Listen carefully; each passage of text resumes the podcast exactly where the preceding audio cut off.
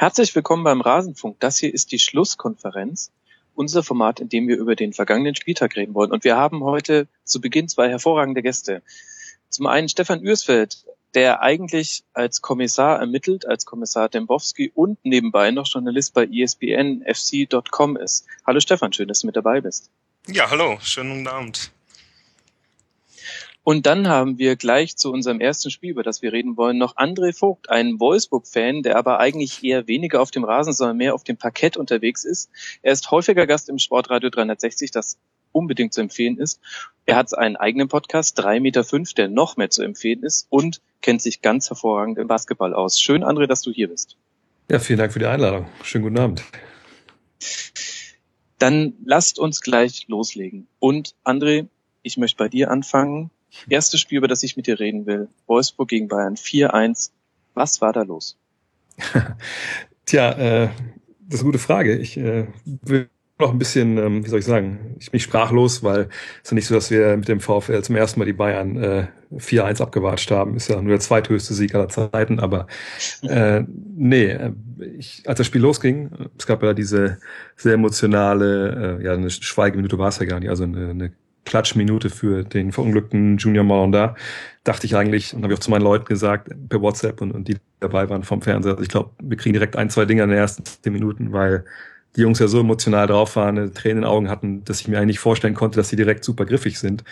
Äh, und waren sie die ersten drei Minuten auch nicht, aber dann kam die vierte Minute und das 1 zu 0 und äh, ja, ich, ich glaube einfach, was in der ganzen Berichterstattung, glaube ich, ein bisschen zu kurz kam überall, war einfach, wie überragend taktisch äh, der Dieter Hacking, Hacking die Mannschaft eingestellt hat. Ja, dieses äh, superschnelle Umschaltspiel, äh, die langen Bälle nach vorne, das, das war ja wirklich wie am Reißbrett halt äh, skizziert und, und so haben sie auch durchgezogen und ähm, das war einfach überragend. Und dass wir die Qualität haben, haben wir, glaube ich, schon oft genug gezeigt, aber halt seit 2009 nicht mehr gegen die Bayern. Von daher war es ja, also ein, ein wahnsinniger Abend. Wir haben uns halt alle irgendwie unglaublich angeguckt, ungläubige WhatsApp geschrieben und äh, der Geist von 2009 wurde dann recht äh, früh beschworen, spätestens nach dem, nach dem 3-0.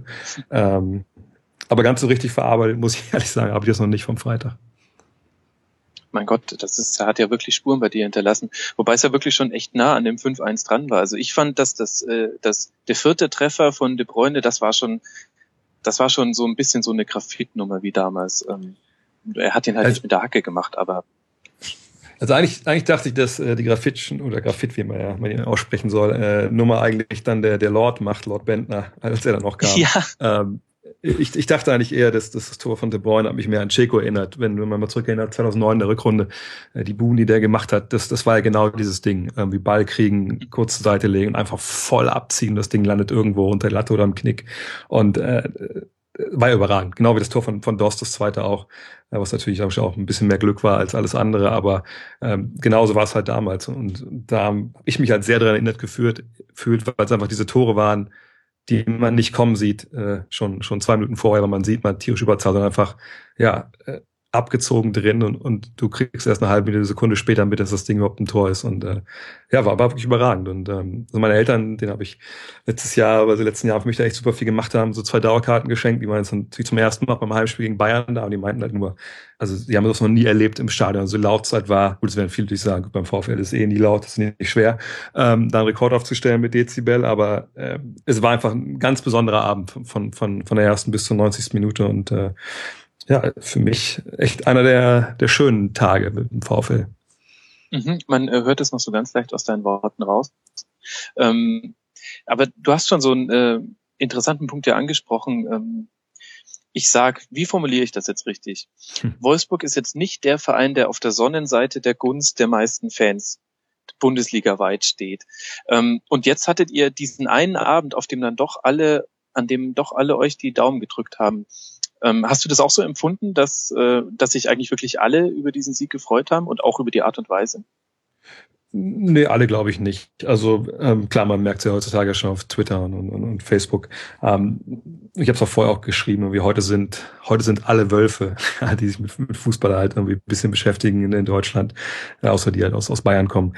Ähm, und das mag vielleicht bei vielen auch so gewesen sein, aber lang nicht bei allen, denn ähm, muss man auch ganz klar sagen, die, die Wahrnehmung vom, vom VW Wolfsburg ist ja auch arg belastet durch halt, ja, sagen wir es, ist, also total dumme äh, Vorurteile und, und auch uninformierte Vorurteile von, ja, wie soll ich sagen, äh, sogenannten Fußballromantikern, die heuchlerischer, heuchlerischer nicht sein könnten. Und äh, von daher waren es auf jeden Fall nicht alle, die das super fanden. Aber klar, gab halt von, von vielen Freunden von mir auch, die sich Gladbach-Fans sind, Dortmund-Fans auch Lob natürlich, weil es halt gegen die Bayern ging, weil es aber auch schöner Fußball war. Äh, aber ich glaube, bis der VfL wirklich eine Mehrheit der äh, Fans äh, auf seine Seite ziehen kann. Ja, aber unabhängig davon, wieso sollte man für, für Wolfsburg unbedingt sein? In dem Moment. Nee, nee, Wenn ich jetzt nee, Gladbach-Fan bin oder Schalke-Fan bin, sehe ich doch eher Wolfsburg als den Konkurrenten. Genau, genau. Also ich meine auch gar nicht jetzt, dass man jetzt sagt, okay, super, die haben die Bayern geschlagen und das ist das Beste, was an diesem Spieltag passiert ist.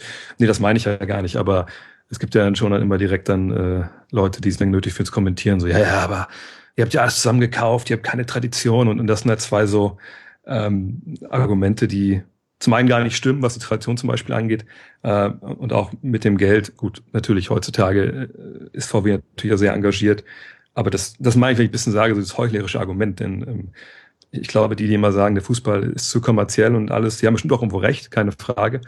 Aber man muss einfach verstehen, dass das Fußball ab der äh, Landesliga und ab der Bezirksliga auch einfach mit Geld halt gespielt wird. So und äh, von daher denke ich immer, es gibt ja kein gutes und kein schlechtes Geld, ähm, sondern es kommt darauf an, was man mit dem Geld halt macht. Und äh, gibt genug Vereine, auch Traditionsvereine, die, glaube ich, in den letzten 20, 30 Jahren äh, das Geld mit vollen Händen rausgeschmissen haben an, an ihre Kumpels und Kollegen und, und einen Sumpf hatten, wo Millionen versickert sind. Und äh, wenn das Tradition ist, da bin ich ganz froh, dass wir nicht in der Tradition dieser Vereine stehen, sondern eigentlich eine gute Jugendarbeit haben äh, und einfach das auch, auch anständig machen, nach Jahren, wo es halt nicht anständig gemacht wurde, auch bei uns, muss man ganz klar so sehen.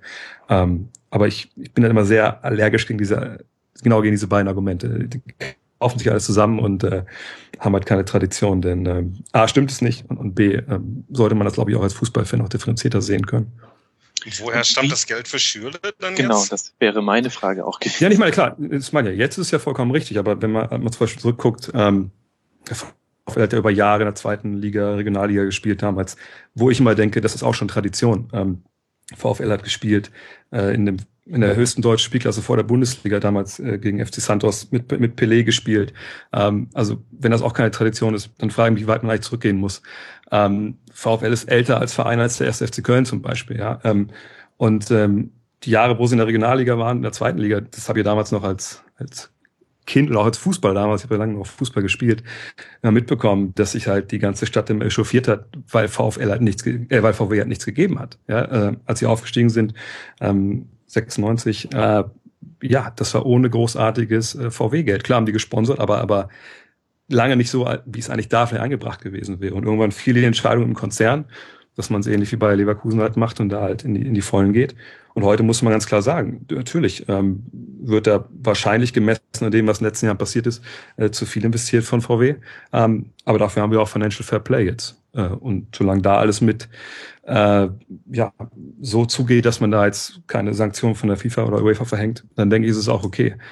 Ähm, aber ich glaube auch, dass, dass viele, die sich dann immer aufregen, äh, ja, da wird das Geld mit vollen Händen rausgeschmissen, dann immer noch auf Namen wie Schürle halt gucken. Aber dass man halt von Meister geworden ist, halt jemand wie Marcel Schäfer geholt hat, Sascha Rita geholt hat, Diego Benaldi, das waren ja alles Jungs, die haben damals ja halt keiner gekannt. Äh, Edin Ceko kam aus der zweiten tschechischen Liga. Äh, wir haben jetzt auch wieder junge Spieler eingebaut. Ja, Julian Brandt, der jetzt für Leverkusen ist, der hat bei uns Fußball spielen gelernt. Also ähm, da machen sich viele immer relativ einfach so. Und klar, ich verstehe jeden, der das kritisch sieht. Ich sehe es auch selber auch sehr kritisch. Auch die, die 30 Millionen für Schirle jetzt sehe ich kritisch. Ähm, aber man darf nicht vergessen, dass es doch andere Seiten gibt. Aber dann musst du mir jetzt mal eins erklären. Also das mit der Tradition, mhm. da stimme ich dir auch zu. Wir, wir hatten auch mal, ähm, wir hatten in der Hinrunde schon mal mit einem Wolfsburg-Fan auch hier ähm, drüber diskutiert. Da sind wir auf dem Punkt auch länger eingegangen. Aber dann verstehe ich nicht so ganz, warum ist dann die Begeisterung in der Region dann doch gar nicht so groß. Wenn ich jetzt eben zum Beispiel lese, dass zum Auswärtsspiel bei der Eintracht nur 200 Fans mitreisen. Woher kommt aber das? das? Ist ja eigentlich, aber das ist ja eigentlich schnell erklärt. Ähm, man muss ja mal gucken, wo Wolfsburg geografisch liegt. Also wir haben natürlich Braunschweig direkt, das sind 20 Minuten mit dem Auto. Ähm, und das ist natürlich äh, ein Verein. Gut, da gibt's jetzt eine tierische Rivalität, die gab es natürlich aber früher gar nicht, äh, weil es da gab mal Berührungspunkte, er hat zusammen in der Europa-Liga gespielt, in der Regionalliga gespielt und so, keine Frage. Ähm, aber die richtige Rivalität kam jetzt erst, als die Braunschweiger im Endeffekt mit ansehen mussten, dass ihr Verein halt äh, herunter durchgereicht wurden, wie sie aufgestiegen sind. Und dann halt durch die beiden Duelle im vergangenen Jahr. Ähm, aber kein Braunschweiger wird halt jemals sagen, okay, ich gehe jetzt zum VfL, guck mit der Bundesliga Fußball an, auch selbst wenn die Eintracht äh, nur in der zweiten Liga spielt. Ähm, ich habe sogar viele Kollegen in, in, in Wolfsburg, die halt Braunschweig-Fans sind, immer waren und trotzdem nicht zum VfL gehen halt. Ähm, dann hast du Hannover als nächstgrößere Stadt. Auf 96 Fans, warum sollten die zum VfL überlaufen? Die haben selber eine gute Mannschaft ähm, im letzten Jahr immer wieder gehabt. Äh, die sind halt 96 Fans.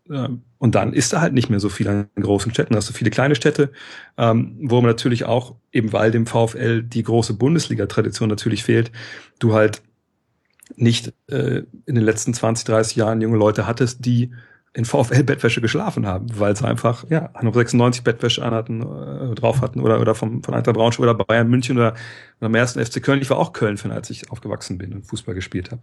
Äh, und dann ist aber nichts mehr. Da kommt recht schnell die Grenze, die ehemalige Grenze. So, da war es dann eh vorbei.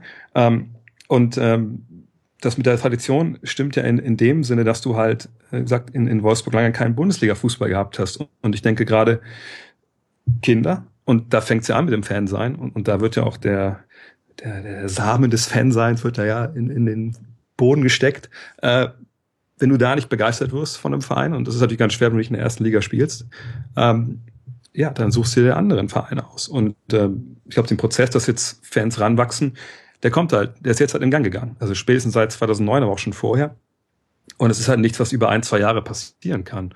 Und ketzerisch könnte ich sagen, ich war 2009. 200 Leute ist natürlich trotz, trotz alledem sehr, sehr ja, wenig für einen Verein, okay, der jetzt, um, um nicht den Titel ja. mitspielt, der sich aber für die Champions League qualifizieren kann. Da gebe ich vollkommen recht. Aber da geht jetzt vielleicht auch ein, ein, Argument liefern, was ich, was mir selber fast im Halse stecken bleibt. Aber äh, was man immer nicht vergessen darf, ist natürlich, dass ähm, sagt die Fans in in Wolfsburg leben, natürlich. Also es gibt ja jetzt kaum Fans irgendwie in, in, Frankfurt. Okay, ein Freund von mir lebt da und ich ziehe da auch bald hin. Äh, dann gehe ich auch zur Eintracht natürlich, dann, wenn der VfL kommt. Ähm, aber es ist ja nicht so, dass da eine große Fanbasis ist in dem jeweiligen Bereich. Also wenn, wenn jetzt, keine Ahnung, Schalke in Hamburg spielt oder in Berlin, dann kommen bestimmt schon tausend, also nicht tausende, aber kommen bestimmt hunderte aus der jeweiligen Stadt, die da halt versprengt sind und die da leben, aber halt trotzdem Schalke-Fans sind. Ähm, Gleiche gilt natürlich für die Bayern, für Stuttgart, für jeden Verein. Ähm, da ist natürlich auch schon mal an sich schon mal weniger. Und dann kommt das Argument, was ich eben meinte. Ist natürlich so, dass in Wolfsburg super viele Leute halt bei VW arbeiten. So, Punkt. Und ähm, da gibt's halt verschiedene Schichtsmodelle, ähm, da gibt's ja auch Gleitzeit, aber ist natürlich ganz schwer, äh, beim Arbeitgeber zu erklären, auch gerade jemand wie VW. Äh, also morgen wäre ganz cool, wenn ich dann vielleicht nicht um halb acht hier auf Matte stehen müsste oder, oder um neun, sondern ich äh, fahre zum Auswärtsspiel nach Frankfurt. Äh, das sind von uns aus mit dem Zug dann, weiß ich nicht, wie lange schnell der fährt, vier, fünf Stunden, wahrscheinlich ein bisschen länger. Äh, selbst im Auto bei den Quitterungsverhältnissen nicht unbedingt easy.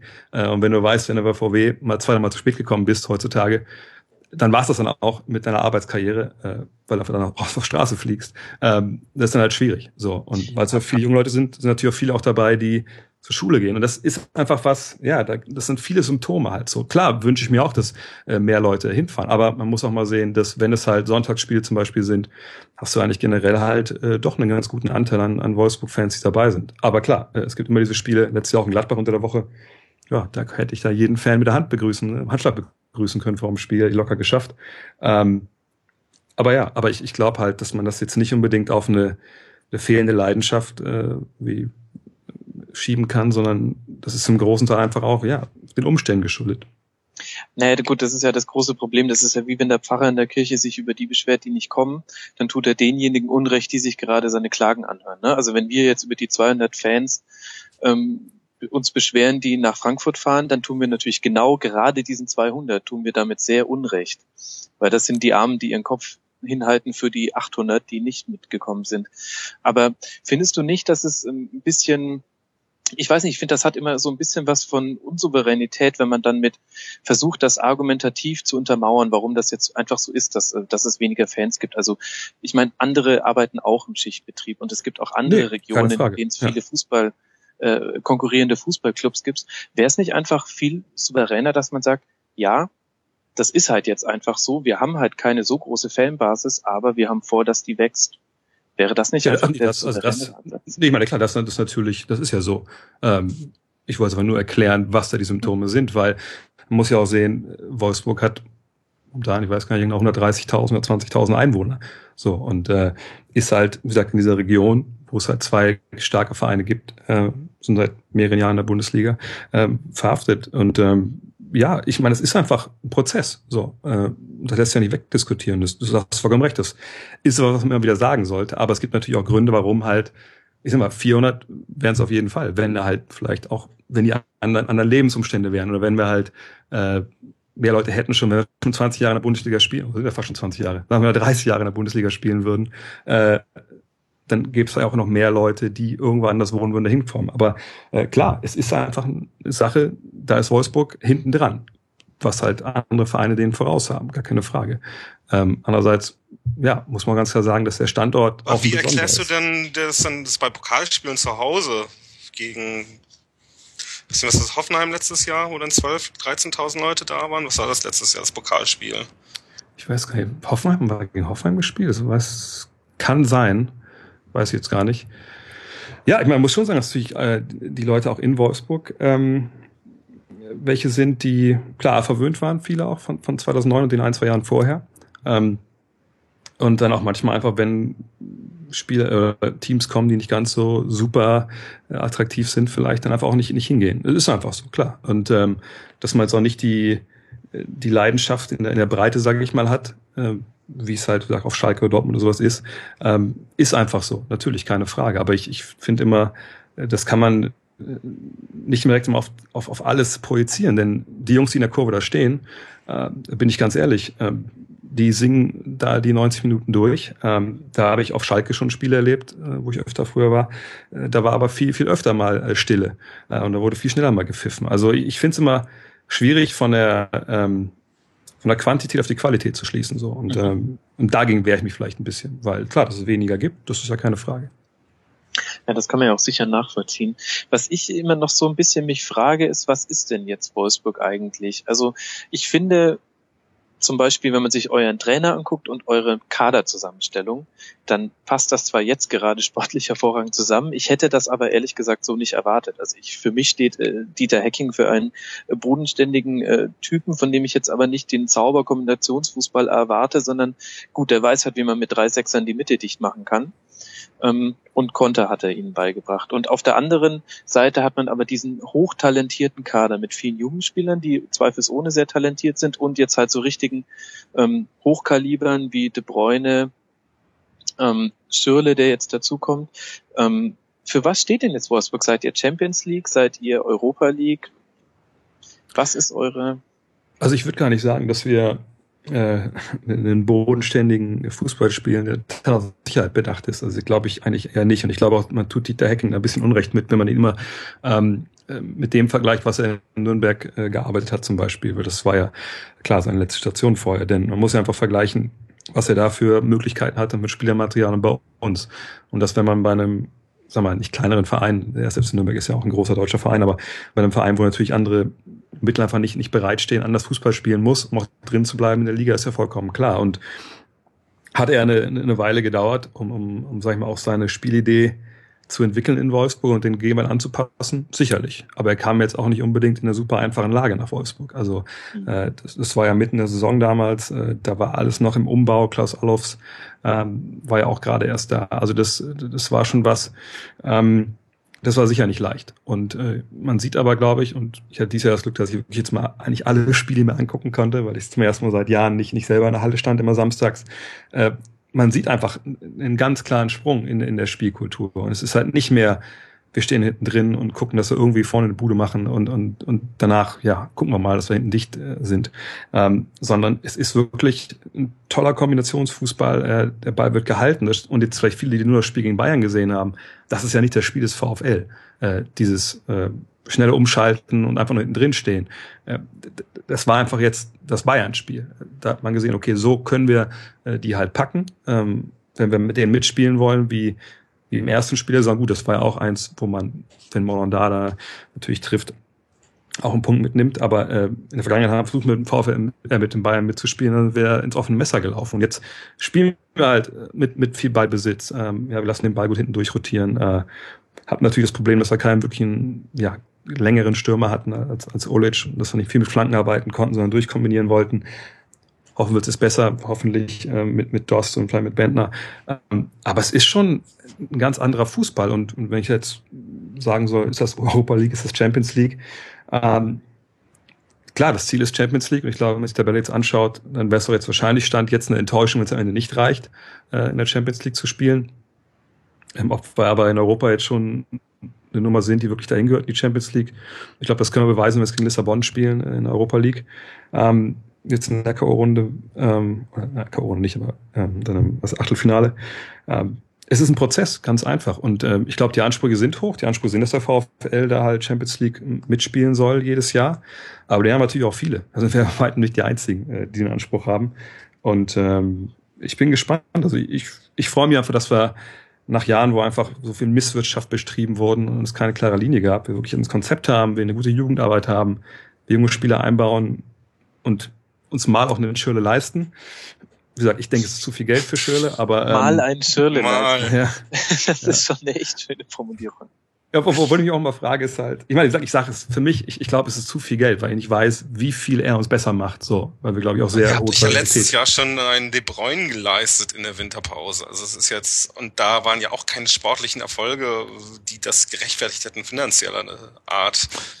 Und äh, ja, das ist ja dann Frage. dieser Kritikpunkt. Äh, ja gut, aber, aber, aber das Ding ist ja immer, äh, die äh, einfach das Geld nicht haben.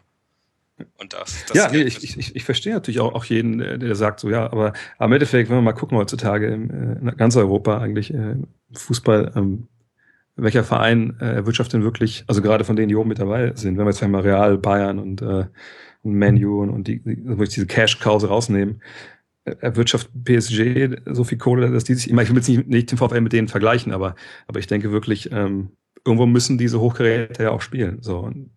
Es gibt halt eine Handvoll, Handvoll Teams, die haben das Geld dafür, aus welchen Gründen auch immer. Ja, und deswegen sage ich immer, ich sage immer, es gibt halt für mich kein gutes oder schlechtes Geld. Es kommt halt irgendwo her. Ja, der eine hat einen Mäzen, der andere hat einen Scheich, irgendwer hat, äh, wie die Bayern halt über Jahre. Das ist ja alles egal, oder das, also das, äh, das ist ja auch ja, so eine ich, Grundsatzfrage, ich, welchen Fußball man will, will man, äh, zumindest in Deutschland, das war ja auch die Diskussion der Bayern in der Winterpause mit dem Trainingslager und dem Freundschaftsspiel in Saudi-Arabien will man dieses Geld denn? Ja, aber was, das, das ist halt das, was ich immer denke. Ich glaube, wenn man sich, äh, wenn man Bundesliga-Fan, also generell, egal, glaube ich, welcher Verein, dann muss einem einfach wirklich klar sein, dass äh, das sind ja dann 18 Teams, äh, je nachdem, welche sich da gerade jedes Jahr für qualifizieren. Das sind halt Wirtschaftsunternehmen. Punkt. So, und ich glaube, wie jede andere Firma in der, in der Welt halt auch, sucht man halt nach der besten Belegschaft, um das größtmögliche Ergebnis rauszuholen holen, also möglichst viel Geld zu machen. Und äh, klar, gibt es schon viele, die das äh, viel romantischer sehen und, und denken, ähm, dass, dass man als Fan da auch ja für gewisse Werte halt ist, wenn man für einen, für einen Verein ist. Aber ich glaube einfach, dass das ja ein Irrglaube einfach ist. Denn im Endeffekt ist, ist jedem Verein, ist den Freiburgern, aber auch den, den Schalkern oder den Dortmundern oder im VfL oder in Bayern sind die Fans irgendwo am Ende auch ein bisschen egal. So, weil die müssen halt gucken, dass sie überleben. So, also sie müssen das Geld reinschaffen, die müssen Erfolge haben, das Stadion muss voll sein. Äh, und, und das ist halt die, das ist halt der eine Grund, warum die da sind. Wenn da sportliche Erfolge rumkommen, rechts und links, super. Ähm, die einen machen es vielleicht ein bisschen nachhaltiger, die anderen ein bisschen weniger nachhaltig. Am Endeffekt ist es halt ein Riesengeschäft. Und da muss man halt klarkommen als Fan. Und, und, wenn man halt sagt, okay, das will ich alles nicht, mal alles zu kommerziell, ähm, gut. Aber ich frage mich immer, wie weit geht man dann runter? Ich habe Freunde, die haben früher bei der Ausbildung, die haben Bezirksliga Fußball gespielt, die haben da in einer Woche stellenweise 500 äh, Mark zugesteckt bekommen, äh, sind gewechselt im Sommer von einem Verein zum nächsten, wo sie bei dem einen Verein ausgebildet worden, weil es da mehr Kohle gab. gab. ist ja auch die Frage, wo kommt das Geld her? Wie wird es generiert? Also deswegen ähm, gerade ja. Bayern angesprochen. Also das, Gibt es da dann ja, gar keine moralische Verpflichtung, dass man zumindest ein bisschen als Fan sich auch äh, Gedanken drüber macht? Also ist ja mal so, ähm, klar sollte jetzt nicht irgendwelche Geldwäschegeschäfte mit kolumbianischen Drogenhändlern das Geld reinkommen, aber ähm, ich, ich frage mich immer, äh, was ist, also was ist besser, wenn mein Verein in 70er, 80er Jahren einfach als erster vielleicht, äh, wie die Bayern, das kann man doch sagen, äh, professionell gewirtschaftet haben ähm, und die dann halt das Geld ja angelegt haben und clever gewirtschaftet haben, ist das dann mehr wert, als wenn ich jetzt was ich wie, wie Bayer Leverkusen, nehmen wir mal das Beispiel, weil die ein bisschen mehr Tradition haben als wir, äh, wenn du da einen, Konzern hast, der eine Stadt, Leverkusen, die ja auch, wahrscheinlich nicht die schönste ist, ist Wolfsburg auch nicht, ähm, aber den Menschen, die dort leben, äh, halt was geben will. Ja, Sport und jetzt nicht nur Breitensport, da macht er bei Leverkusen auch unglaublich viel in der Region hier, ähm, aber halt sagt, nee, wir wollen auch halt so einen Standpunkt oder so einen Standort sein für Spitzensport. Äh, und Leverkusens Fall natürlich auch da hat VfL sich ja in der Vergangenheit ja auch äh, vorgetan, halt für andere Sportarten, dass wir Leichtathletik haben, dass wir Judoka haben, dass wir Basketballer haben. Äh, und dafür geben wir halt Geld aus. Und, und das Geld kommt halt dann aus der ja, Konzernkasse. Da, da frage ich mich immer, ja, ist das dann wirklich so schlecht? Ähm, ist das so schlecht, wenn, wenn Dietmar Hopp sagt, nee, ich möchte halt hier jetzt in Hoffenheim ein Stadion bauen, möchte, dass wir hier guten Fußball zeigen, möchte hier auch ähm, mit einem Bernhard Peters, ja, dem, dem Hockey, Ex-Hockey-Nationaltrainer, einfach äh, ja eine tolle Jugendarbeit aufbauen und hier was Nachhaltiges schaffen. Ich, ich verstehe jeden, der, der sagt, nee, das ist mir irgendwie unsympathisch, weil ich denke, die Traditionsvereine sollten äh, ihr Geld erwirtschaftet haben in den letzten 20, 30 Jahren äh, und die sollten halt da oben mitstehen, die die meisten Fans haben. Gut, aber dann frage ich mich halt, A, warum waren Gladbach, warum war Dortmund, warum war auch Schalke, warum waren die äh, pleite zwischendurch? Ja, wo ist denn das ganze Geld hin, was die eigentlich auch verdient haben? Ähm, und wenn wir dann bei Moral sind, ist das denn moralisch, das Geld von, von Gazprom zu nehmen? Ist es denn moralisch? Also das ist ja, du kannst, glaube ich, fast bei jedem äh, Sponsor kannst du irgendwas finden. Ist es moralisch, wenn du äh, in Bremen äh, von so einem Hühnerzüchter äh, dir das Geld nimmst? Also wie gesagt, ich, ich finde es ganz, ganz problematisch, wenn man da immer anfängt, dann auf äh, Finger auf andere zu zeigen. Denn äh, im Endeffekt glaube ich auch, dass jeder Verein froh wäre, wenn er äh, ein bisschen mehr Geld hätte.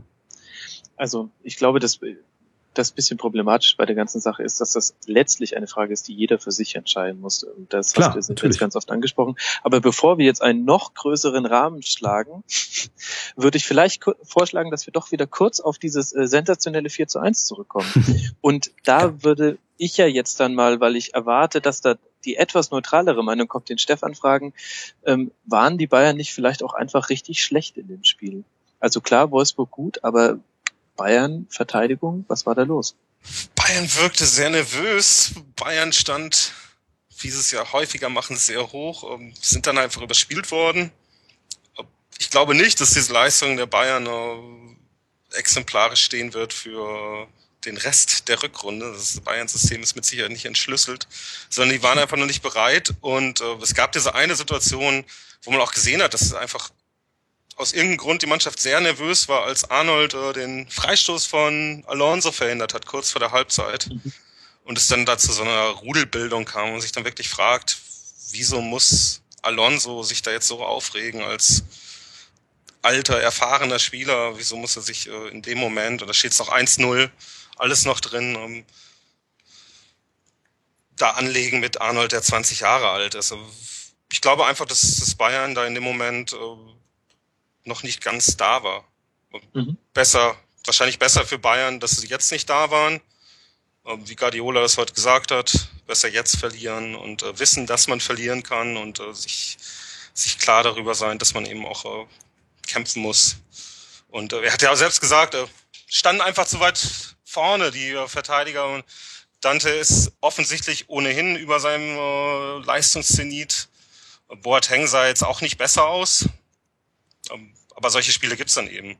Mhm. Und Wolfsburg hat sich dann natürlich da auch in einen Rausch gespielt. Und das, wenn man die, das zweite, das dritte und das vierte Tor sieht, lange Bälle, wunderbar, wunderbarer Abschluss. Auch das, das zweite Tor um, erzielt, ja nicht unbedingt in den Winkel, sondern er trifft den Ball einfach nur der Bastos und uh, er geht irgendwo hin und fliegt dann ins Tor.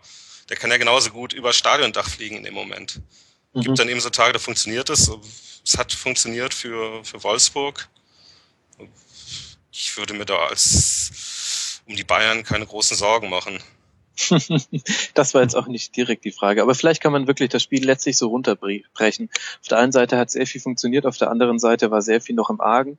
Und ich finde aber insgesamt, wenn man sich jetzt einfach mal Hin- und Rückspiel anguckt, dann ist das durchaus verdient, dass Wolfsburg da jetzt äh, mal einen Sieg landen konnte, weil sie waren auch schon am ersten Spieltag wirklich gut. Sie hätten eigentlich ein 2-2 erreichen müssen, äh, auswärts in München. Und so war das doch jetzt dann irgendwie dann auch okay. Und wir hatten auf jeden Fall einen spannenden Auftakt in die Rückrunde. André, sag mir jetzt noch kurz, jetzt musst du wirklich die Karten auf den Tisch legen. Zweiter, hm. dritter, vierter, wo landet ihr? Oder hätte, wie mir darfst du auch erster sagen. ich hatte letzte Woche witzigerweise äh, nicht zu einem Basketball-Thema. Ich habe ein Interview mit äh, Stefan Kiesling, also sehr unglaublich cooler Typ, hätte ich nicht gedacht. Für einen Fußballer wahnsinnig, wahnsinnig eloquent, also super viel, also auch so super eloquent. Das wäre jetzt, äh, war ja mehr ein Complice halt gerade. Nee, also super cooler Typ, hat sich super viel Zeit genommen. Äh, und am Ende haben wir uns dann so ein bisschen geeinigt, dass äh, Hauptsache Champions League, das wäre dann okay für beide Vereine, für uns Werksvereine. Ähm, nee, also ich, ich, ich ähm, ich glaube jetzt einfach, dass das für den zweiten Platz am Ende auch, auch, auch behalten werden. Der Vorsprung ist jetzt schon nicht, nicht, nicht, nicht so gering. Ähm, aber muss ja ganz klar sagen, dass wir natürlich lange nicht so gut sind, wie wir da äh, am Freitag aussahen, sondern ähm, das ist halt immer noch ein ganz klarer Prozess mit dieser doch immer noch relativ jungen Mannschaft. Und jetzt, wenn Schöle kommt, wie gesagt, mal gucken, das ist auch immer schwierig, wenn du halt so einen prominenten Mann da einbauen willst in so eine funktionierende Einheit. Und gerade da sind wir auch, ich will nicht sagen überbesetzt links, aber ähm, da haben wir natürlich Leute, die nicht ganz so schlecht auch spielen. Ähm, nee, ich freue mich einfach. Also als VfL fan hast du ja irgendwie auch immer eine Wellenbewegung drin. Mal wirst du Meister, äh, zwei Jahre vorher steigst du am letzten Spieltag fast ab. Ähm, und jetzt, ja, wenn es wieder nach oben ausschlägt, dann bin ich eigentlich ganz froh. Aber ähm, ja, ich glaube, wir werden Zweiter am Ende. Mhm. Gut. Definitiv kann man sagen, die Liga kann ja doch noch überraschen und ähm, es ist vielleicht auch allgemein betrachtet jetzt gar nicht so schlecht, dass es jetzt mal nur, nur in Anführungszeichen acht Punkte zwischen Platz eins und zwei sind und nicht 14. André, vielen, vielen Dank, dass du dir äh, Zeit genommen hast für uns und ähm, mit dabei warst. Ich kann allen da draußen nur zurufen, folgt ihm bei Twitter at Ray Vogt und hört seine hervorragenden Podcasts. Und äh, André, würde mich freuen, wenn wir dich mal wieder in der Runde begrüßen dürfen. Sehr gerne, immer mal wieder. Mach's gut. Du auch. Bis bald. Ciao. So, Stefan, und wir reden ein bisschen weiter über den Spieltag. Lass uns mal weitermachen mit einem der Konkurrenten um die Champions League, Fragezeichen. Äh, Gladbach in Stuttgart 1-0 gewonnen. Was nehmen wir mit aus diesem Spiel? Wir nehmen zumindest mit, dass, äh, dass Niedermeyer auch in der 92. Minute es nicht schafft, aus drei Metern das Tor zu treffen und sich dabei dann noch die Hand verletzt. Und äh, für Gladbach sieht es einfach ganz gut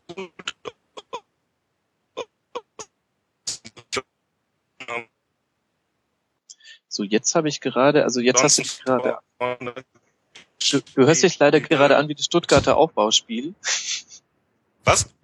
Du hörst dich leider gerade an wie das Stuttgarter Aufbauspiel, doch eher äh, stockend. Ich habe okay. für Gladbach sieht es ganz gut aus, nichts mehr gehört. Aber ich denke, okay. das kann man als die haben, das liegt vielleicht an einem äh, Internet hier. Ähm, die haben äh, wahnsinnig viele Offensivoptionen ja weiterhin. Jetzt ist Hermann äh, hat das Tor geschossen, dann haben sie ja Hazard, der der nicht gespielt hat, weil er krank war mhm. äh, immerhin auf der Bank saß. Dafür spielt dann Fabian Johnson, dann kommt äh, Traoré, kommt zurück vom äh, Africa Cup of Nations. Ähm, André Hahn wird irgendwann zurückkehren. Äh, Raphael, äh, Kruse, Rogata, das ist schon äh, vorne wahnsinnig stark. Chaka mhm. spielt eine tolle Saison. Hat jetzt verlängert, heute glaube ich sogar. Bis 2019, ganz tolles Bild ja auch. Dann äh, wie Eberl und Chaka beide lachen. Und äh, ist ja auch eine tolle Entwicklung, die Chaka genommen hat, der äh, vor mhm. anderthalb Jahren ja eigentlich jede Woche war er irgendwie bei Inter Mailand oder bei Juventus. Äh, der war ja gar nicht auf auf den Verein konzentriert und das hat sich ja doch geändert in diesem Jahr. Mhm. Tut ihm ganz gut, glaube ich, nur eine gelb-rote Karte für und ansonsten nicht weiter negativ aufgefallen, was ja immer so sein Problem war. das sagt schon viel, wenn das etwas Positives ist, wenn man sagt, er hat nur eine gelb-rote Saison gesehen. Und ähm, was, was ähm, nehmen wir über Stuttgart mit? Ich persönlich war ja sehr überrascht von der Stimmung im Stadion, gerade vor Anpfiff. Ich hatte ehrlich gesagt eher den Eindruck, ähm, da dampft's richtig im Kessel und ähm, sieht aber doch so aus, als hätte die Winterpause da gut getan. Ähm, wie erwartest du, dass da weitergeht? Wie ist deine Einschätzung? Ich war auch überrascht zu sehen, dass dann diese Choreo, die ja wirklich richtig großartig aussah. Mhm. Ähm, ich hab, kann Stuttgart überhaupt nicht einschätzen. Ich sehe Stuttgart relativ wenig. Das, was ich sehe, das begeistert mich dann äh, nicht wirklich. Mhm. Und ähm, einer der Vereine, die da unten drin bleiben werden. Also da rutschen jetzt ein paar Vereine rein, äh, wie Paderborn, Hertha, Stuttgart, Hamburg. Vielleicht wird's für Dortmund noch kritisch, Freiburg. Also die, die jetzt da unten stehen, werden auch länger drin bleiben und Stuttgart gehört definitiv dazu. Also da ähm, sehe ich mhm. jetzt auch nicht, dass sie schnell sich aus dem Keller entfernen werden. Vielleicht wird es dann auch tatsächlich so eins der Spiele, auf das man zurückblickt und sagt, da hat man es eigentlich schon gesehen, wenn du solche Spiele 0-1 verlierst, ähm, dann geht's für dich runter. Aber wir werden es sehen. Dann äh, lass mal noch äh, zu zwei anderen Teams sprechen, die meiner Meinung nach ähnlich ähm, schwierig anzuschätzen sind, nämlich Augsburg gegen Hoffenheim. 3-1 am Sonntag das, was ich persönlich aus diesem Spiel mitnehme, sind zwei Tatsachen. Das eine ist, ähm, wenn zu viel Schnee liegt, dann sollte man wirklich die, die 16er Linien freiräumen lassen. Ich glaube, der Schiri hatte wahnsinnig Glück, dass es da zu keiner strittigen Situation kam. Ähm, und äh, wenn bei Hoffenheim, äh, wenn Firmino ähm, auf 110 Prozent läuft, aber sonst niemand, dann hilft es denen auch nicht. Was nimmst du mit aus dem Spiel? Ich war wieder mal äh, begeistert von Augsburg, wie, wie konsequent mhm. sie das Durchziehen ihr Spiel, ähm, wie, dann, wenn man das 1-0 sieht, was für eine großartige Flanke von Heuberg, ähm, einfach nochmal Qualität auch dazugekommen ist in der Winterpause. Klar kommt G dann aufs Spielfeld, der bei ja Dortmund gar nicht gespielt hat und spielt jetzt nicht überragend, aber man sieht schon, dass, dass er den Verein auch verstärken wird. Mhm. Und ähm, Bobadilla trifft, also erstaunt einfach, wie, was die in Augsburg, mit welcher Ruhe die das aufgebaut haben, wenn man sieht, wo sie vor zwei Jahren waren in der Winterpause mhm. und wo der Verein jetzt ist, mit weiterhin Reuter und Weinziel. Wie ein Spieler wie Halle Altintop einfach da zum, zum Leader nochmal geworden ist in der Mannschaft. Also, mhm. ich gehe davon aus, dass dass Augsburg da oben drin bleiben wird. Hingegen bei Hoffenheim, ich kann die einfach sehr, sehr schwer einschätzen, weil du wie sagst, äh, Firmino, Volland, äh, und dann wird es ein bisschen, ein bisschen kryptisch. Mhm. Abraham sah gestern äh, in einigen Situationen skurril aus, also diese Kopfballrückgabe, die er da auf, auf Baumann hatte, der Ball dann fast äh, reingegangen ist. Ähm, ich weiß es nicht, äh, kassieren weniger Tore in diesem Jahr, aber ansonsten gehe ich nicht davon aus, dass äh, Hoffenheim, die ja dann immer gerne schnell auch von Europa wieder reden, äh, in die Nähe kommen werden. Mhm. Und definitiv lohnt sich derzeit einfach immer Augsburg Heimspiele zu sehen. Ich muss sagen, ich bin wirklich begeistert. Ähm, äh, ich fand das auch sehr eine sehr schöne Platzierung am Sonntagabend nochmal so ein schöner Rausschmeiß aus dem Spieltag. Das habe ich sehr gerne gesehen. Und wo wir gerade von Mannschaften reden, die in der Nähe von Europa sind, da könnten wir ja eigentlich auch gleich über Schalke gegen Hannover sprechen. Und es trifft sich hervorragend, dass wir dazu einen weiteren Gast in der Leitung haben, nämlich Thorsten Wieland vom Königsblock. Hallo Thorsten, schön, dass du da bist. Hallo zusammen, hi. Thorsten, wir haben, so viel kann ich verraten, im Vorgespräch, das glaube ich noch nicht im Livestream war, haben wir noch kurz darüber sinniert, ob du jetzt wohl einen dicken Hals hast, wenn du in diese Schalte reinkommst. Wie dick ist er denn? Ja, ähm, ich sag mal so, ähm, mein Bein zuckte und ich war dazu bereit, den Hünteler zu machen, aber ihr habt mich ja noch nicht reingelassen. und ähm, insofern musste ich hier sitzen und mich zurückhalten, aber schon okay. Und wie lange hätten wir dich sperren sollen? Hättest du uns umgegrätscht? Sechs Spiele gerechtfertigt oder viel zu hart? Zu hart auf jeden Fall. Also meines Erachtens nach sind sechs Spiele ein Witz für einen Spieler, der halt vorher noch keine rote Karte bekommen hat. Mhm. Ähm, ich denke, das war ein Frustfoul und ähm, da sehe ich also, ja klar, also das Foul an sich vielleicht drei Spiele und den Vogel fällt noch mal ein dazu oder so. Ich denke, vier Spiele wäre eine harte Strafe, eine berechtigt harte Strafe gewesen dafür, aber sechs Spiele finde ich völlig übertrieben. Ich habe irgendwie das Gefühl, da wird ja so ein Exempel statuiert und finde es halt schade, wenn es ausgerechnet bei meinem Club stattfindet. Hattet ihr ja schon mal mit Jones. Okay, aber der ist ja weit weg, ne? Nee, aber also, da hattet äh, ihr auch die acht Wochen damals für, für Reus und es war ja dann auch nicht nur auf den Pokal begrenzt, sondern ging genau, ja dann auch in die Liga. Nett. Genau, das war auch sehr nett. Ja, heute bei Twitter ähm, schrieb jemand, äh, vielleicht wurde er mit Boateng verwechselt oder so, aber ja, ich finde einfach, wie gesagt, Hünteler ist natürlich so ein heißer Spieler, ja, er fällt auch manchmal auf, dass er so kleine Nickeligkeiten hat, dass er irgendwie äh, ja sich beschwert und so, wenn was nicht richtig läuft, aber er ist kein ist kein böser Spieler, er ist halt nicht aufgefallen durch irgendwelche Tätigkeiten bislang oder so. Und ähm, das ist einfach, ich finde es einfach völlig übertrieben, ehrlich. Ich war ganz äh, verwundert heute Morgen, als ich den Kicker gelesen habe und ich glaube Timo Müller hat den Artikel geschrieben. Der dann schreibt, Insider hatten schon vor Anpfiff prophezeit, der clevere Hunter werde sich gegen 96 die fünfte gelbe Karte abholen. Spielt das vielleicht da noch eine Rolle in der ähm, Entscheidungsfindung? Ähm, ich, ich war kurz, vermutet. ich war kurz versucht, mal nachzuschauen, äh, wie viele Spieler gegen Bayern München mitgemacht hat, ehrlich gesagt. Aber ich habe es dann heute doch nicht geschafft zeitlich. Das wäre vielleicht mal eine Idee, ähm, mal nachzuschauen. Aber dann macht man sowas, macht man dann mit Trikot ziehen oder mit Ball wegschießen, ne? Und nicht indem man irgendwie dem Gegner da irgendwie äh, da ins Bein tritt. Ne? Also das war halt schon da kam wahrscheinlich einiges zusammen. Er hat auch nicht äh, gut ins Spiel gefunden selbst. Er hatte kein gutes Spiel gemacht und hat irgendwie äh, Situationen gehabt, wo er ähm, ja gescheitert ist ein paar Mal hintereinander und weiß nicht, ob da mit dem Schmiedebach noch irgendwas äh, vorher stattgefunden hat. Das habe ich nicht so richtig mitbekommen. Aber ähm, ja, natürlich war es rot, ja, gar keine Frage und äh, war total bescheuert alles. Und ähm, aber trotzdem diese sechs Spiele finde ich trotzdem übertrieben einfach. War denn dieser zweiter gekriegt?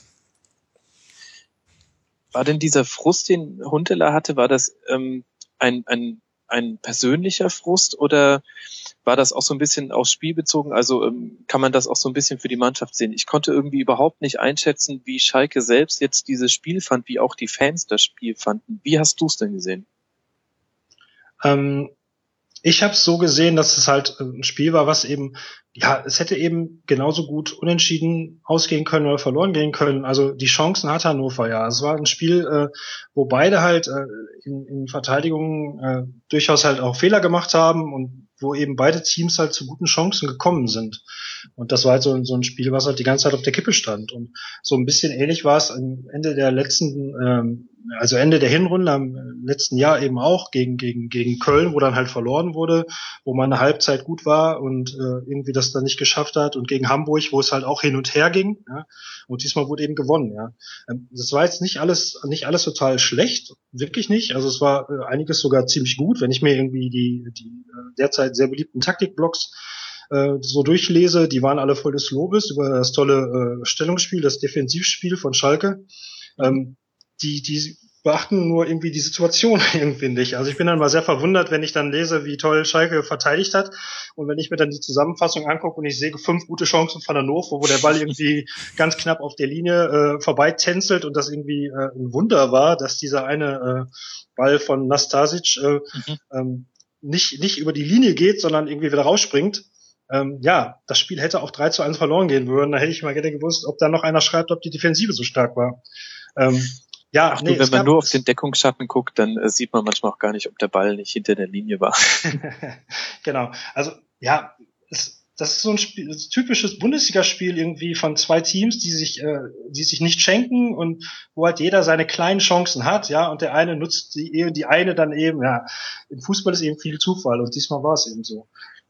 Und wenn man, wenn man sagt, ob, ob, ob Schalke damit zufrieden war, also im Umfeld, also mit vielen Fans, mit denen ich jetzt gesprochen habe, da waren viele eben nicht, nicht sehr zufrieden, muss man mal sagen. Also, weil er gerade das Offensivspiel äh, sehr, sehr eindimensional war. Es hat eben viel über Fuchs stattgefunden, der halt, äh, ich glaube, acht, acht Torschüsse vorbereitet hat und irgendwie damit quasi Alleinunterhalter war. Wahnsinn. Und ja, wirklich. Und eben, dann, dann wird eben darauf geachtet, dass Max Meyer eben offensiv halt nicht so gut zurande kam. Und ähm, ja, dass Choupo-Moteng und Hünteler sich eben auch nicht so haben durchsetzen können.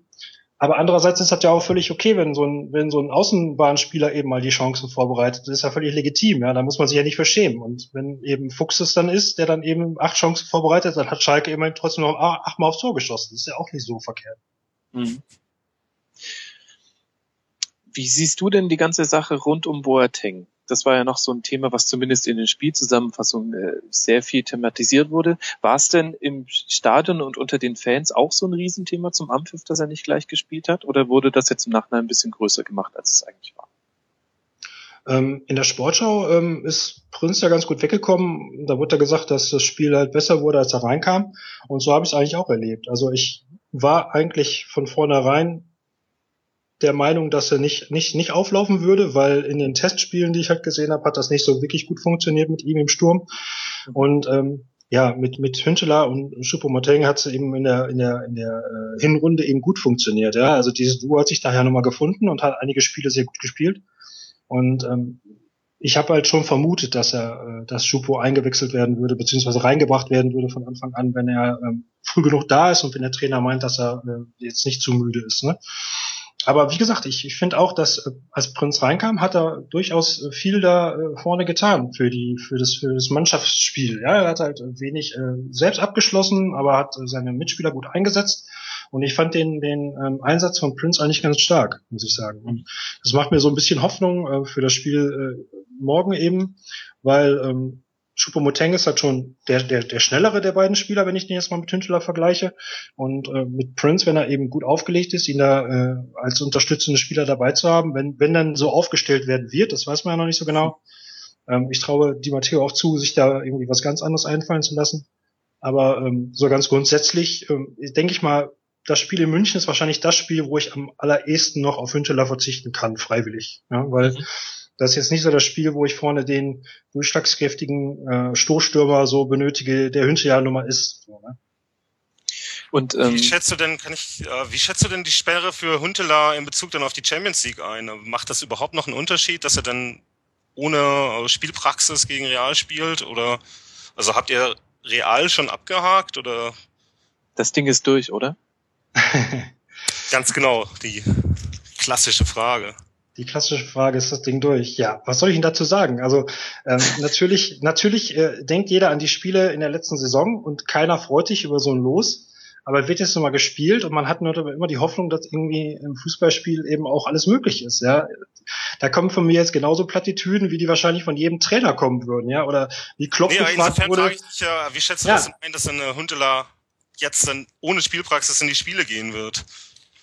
Ja, vielleicht geht er dann ja gar nicht in das Spiel. Mal gucken. Also wenn es jetzt vorher gut funktioniert mit, mit, mit Prince und, und Schupo, vielleicht gehen die ja dann ins Spiel. Müssen wir mal abwarten. Weiß ich nicht.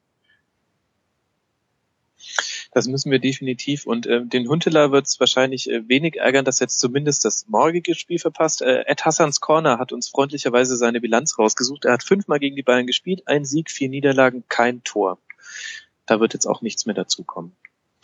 Ähm, Jetzt haben wir hier die interessante Konstellation, dass wir einen Dortmund-Fan und einen Schalke-Fan haben und man hätte sich natürlich eigentlich vor der Saison gedacht, ihr beide redet jetzt darum, wer den Bayern als nächstes ein Bein stellt und äh, in der Tabelle ranrückt. Und jetzt steht ihr, ich weiß gar nicht wie viele Plätze, 14 Plätze auseinander.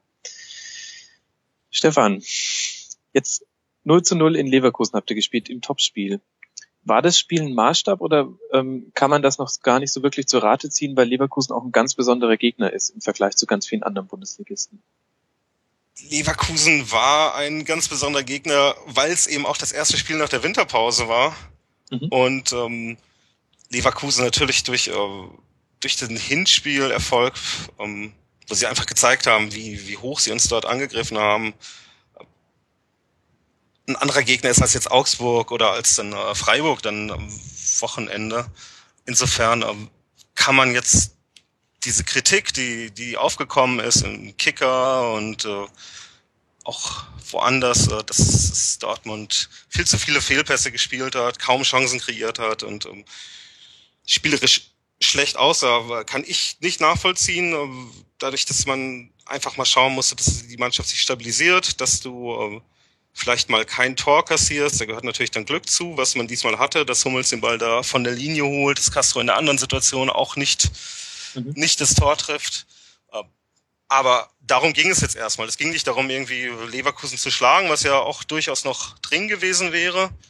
Aber 0 zu 0 in Leverkusen, trotz der Heimbilanz von Leverkusen in dieser Saison, ist ja kein, kein schlechtes Resultat. Dass es spielerisch mies aussah und dass es offensiv äh, noch einiges zu tun gibt, ist ja klar, aber wenn man nach 18 Spieltagen dort unten steht, zählt es, glaube ich, mehr erstmal aufs Ergebnis zu schauen, als auf das Spielerische zu schauen.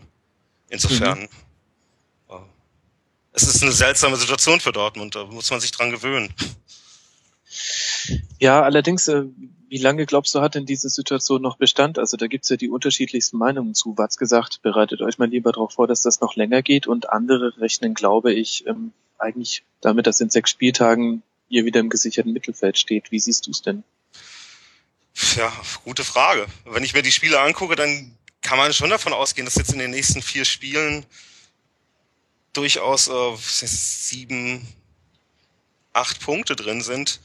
Nur. Äh, also gegen Augsburg, Freiburg, Mainz und Stuttgart, nur für genau. die, die den Spielplan nicht auswendig im Kopf haben. Genau. Ähm, jetzt ist es aber so, man hat auch zu Hause in der Hinrunde gegen Hannover oder gegen Hamburg nicht gewonnen, auswärts in Köln nicht gewonnen und in Paderborn nicht gewonnen. Alle Spiele, von denen eigentlich drei Punkte erwartet worden sind. Insofern kann man jetzt auch nach einem Spiel in der Rückrunde ja nicht sagen, es funktioniert jetzt wieder. Mhm. Da wird sich also viel gegen Augsburg zeigen. Es ist ein Heimspiel. Dortmund hat, wenn man jetzt die Bilanz bemüht, drei Spiele in Folge ganz gut ausgesehen. Die haben äh, Gladbach, Hoffenheim und äh, geschlagen und 2-2 gegen Wolfsburg gespielt. Äh, auch durchaus hätte gewinnen können, wenn Kehl äh, Naldo bei einer Ecke nicht verpasst, so dass man da ja äh, durchaus drauf aufbauen kann. Ähm, mal schauen. Wird, äh, ich finde es ganz interessant, wie, wie Klopp das wieder äh, angegangen ist heute in der Pressekonferenz, wo er einfach wieder den Druck komplett von der Mannschaft nimmt, äh, konzentriert sich ja alles auf ihn jetzt. Mhm. Und äh, ist, glaube ich, auch ganz, ganz richtig. Ähm, diese Wagenburg-Mentalität, die er da gerade beschwören will, das kreiert man ja ganz gut, indem man äh, auch dann den Unmut der Leute, die nicht zum Verein gehören, auf sich zieht und so dann eben auch eine jetzt erst Rechtsstimmung im Verein erzeugt. Und das, das ist im Heimspiel immer ganz wichtig, dass man das Stadion auch hinter sich hat. Das, äh, mhm. Ich glaube, das hilft den Spielern sehr. Ja, der sogenannte Pete Carroll-Effekt. Man sagt einfach, ähm, ich war's, ich bin schuld, bitte hasst mich, um diesen kleinen Super Bowl-Insider zu bemühen. Ähm, jetzt würde mich ja mal interessieren, Thorsten, bei mir persönlich ist es so, ähm, ich bin ja Bayern-Fan und ähm, am Anfang fand ich es noch durchaus witzig, dass Dortmund verloren hat und habe mich auch äh, schon ein bisschen drüber gefreut. Und irgendwann dann hört das aber auf und man findet es dann eigentlich nicht mehr lustig, ähm, weil man das keinem anderen Verein wünscht und man kennt halt leider auch tatsächlich sympathische Dortmund-Fans. Wie ist es denn bei dir? Wenn du jetzt auf die nächsten Spiele guckst, jetzt das Schalke-Spiel nehmen wir mal aus, das ist ja klar, aber Augsburg, Freiburg, Mainz, Stuttgart, hoffst du auf null Punkte für die Schwarz-Gelben? Ja, klar. Ist das tatsächlich so?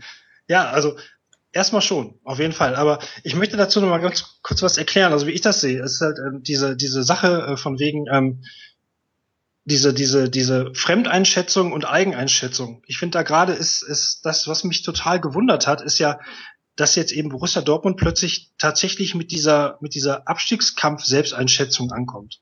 Also ich bin jetzt nun mal derjenige, der jetzt eben Borussia Dortmund als äh, als starken Kader sieht mit dem besten deutschen Trainer, den es gibt, und mit einer äh, verunglückten Hinrunde. So, und ich bin jetzt davon ausgegangen, dass jetzt irgendwie in der Winterpause das Ganze auf Null gesetzt wird, ja? dass man jetzt eben äh, darauf hofft, in den wichtigen Situationen auch mal das Quäntchen Glück zu haben, ja? und dass es eben ein Team ist, was locker irgendwie in der Lage ist, mal acht Spiele in Folge zu gewinnen. So, weil es einfach von der von der Qualität eher das das schaffen kann. So. Und wenn ich dann eben so ein Spiel dann sehe, oder ich habe es halt nur in der Zusammenfassung gesehen, aber wenn ich dann eben sehe und dann die Statistik lese und die vielen Fehlpässe lese und dann höre irgendwie, ja, wir sind im Abstiegskampf, da muss man auch mal den Ball hoch und weit rausschlagen, wir wollen keinen Champagnerfußball, dieses ganze Gesülte, dann frage ich mich.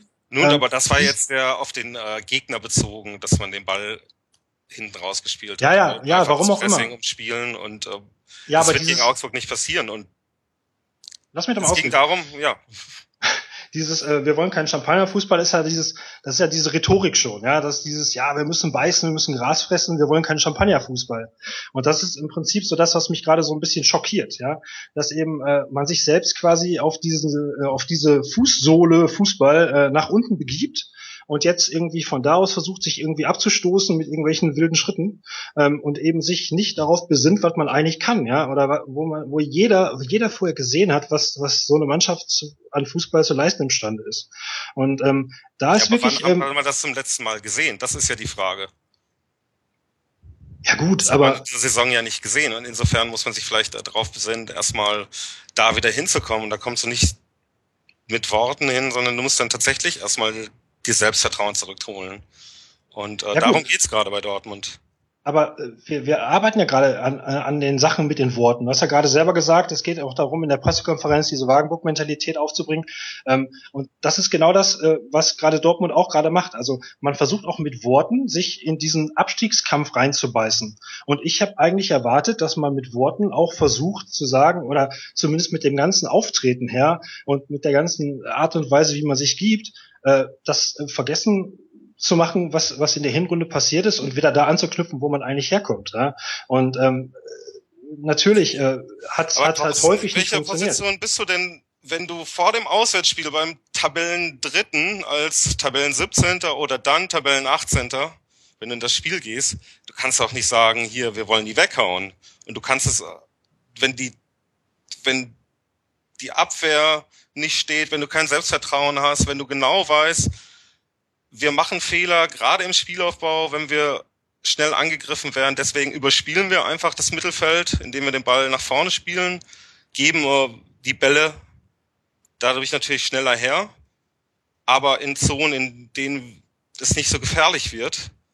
Ähm, es wird ja immer, Klopp wurde kritisiert dafür, dass er keinen Plan B hat, dann entwickelt er jetzt halt diesen Plan, der nicht, nicht schön aussieht für das Spiel gegen Leverkusen. Und dann zieht er wieder Kritik auf sich. Das ist, also das habe ich nicht verstanden. Mhm. Ja, was ich halt nicht verstehe, ist halt dieses, ähm, dieses, dieses Nicht-Verstehen der Kritik verstehe ich gerade nicht. Also ich finde, ich finde gerade, man kann, man kann völlig mit hohen Bällen agieren gegen Leverkusen. Das hat die Matteo genauso versucht und äh, Schalke hat eben ein Spiel gemacht, wo, wo Schalke total schlecht aussah in Leverkusen, ähm, wo jeder nachher gesagt hat, ah, ist total, äh, äh hätte man eigentlich viel höher verlieren müssen, wäre total verdient gewesen, wenn Leverkusen ganz hoch gewonnen hätte. Aber im Prinzip war es ein unglückliches 1 zu 1, äh, 0 äh, zu 1, was eben auch unentschieden hätte ausgehen können, wenn ich äh, Shalanoglu als einziges großes Talent Freistöße hätte.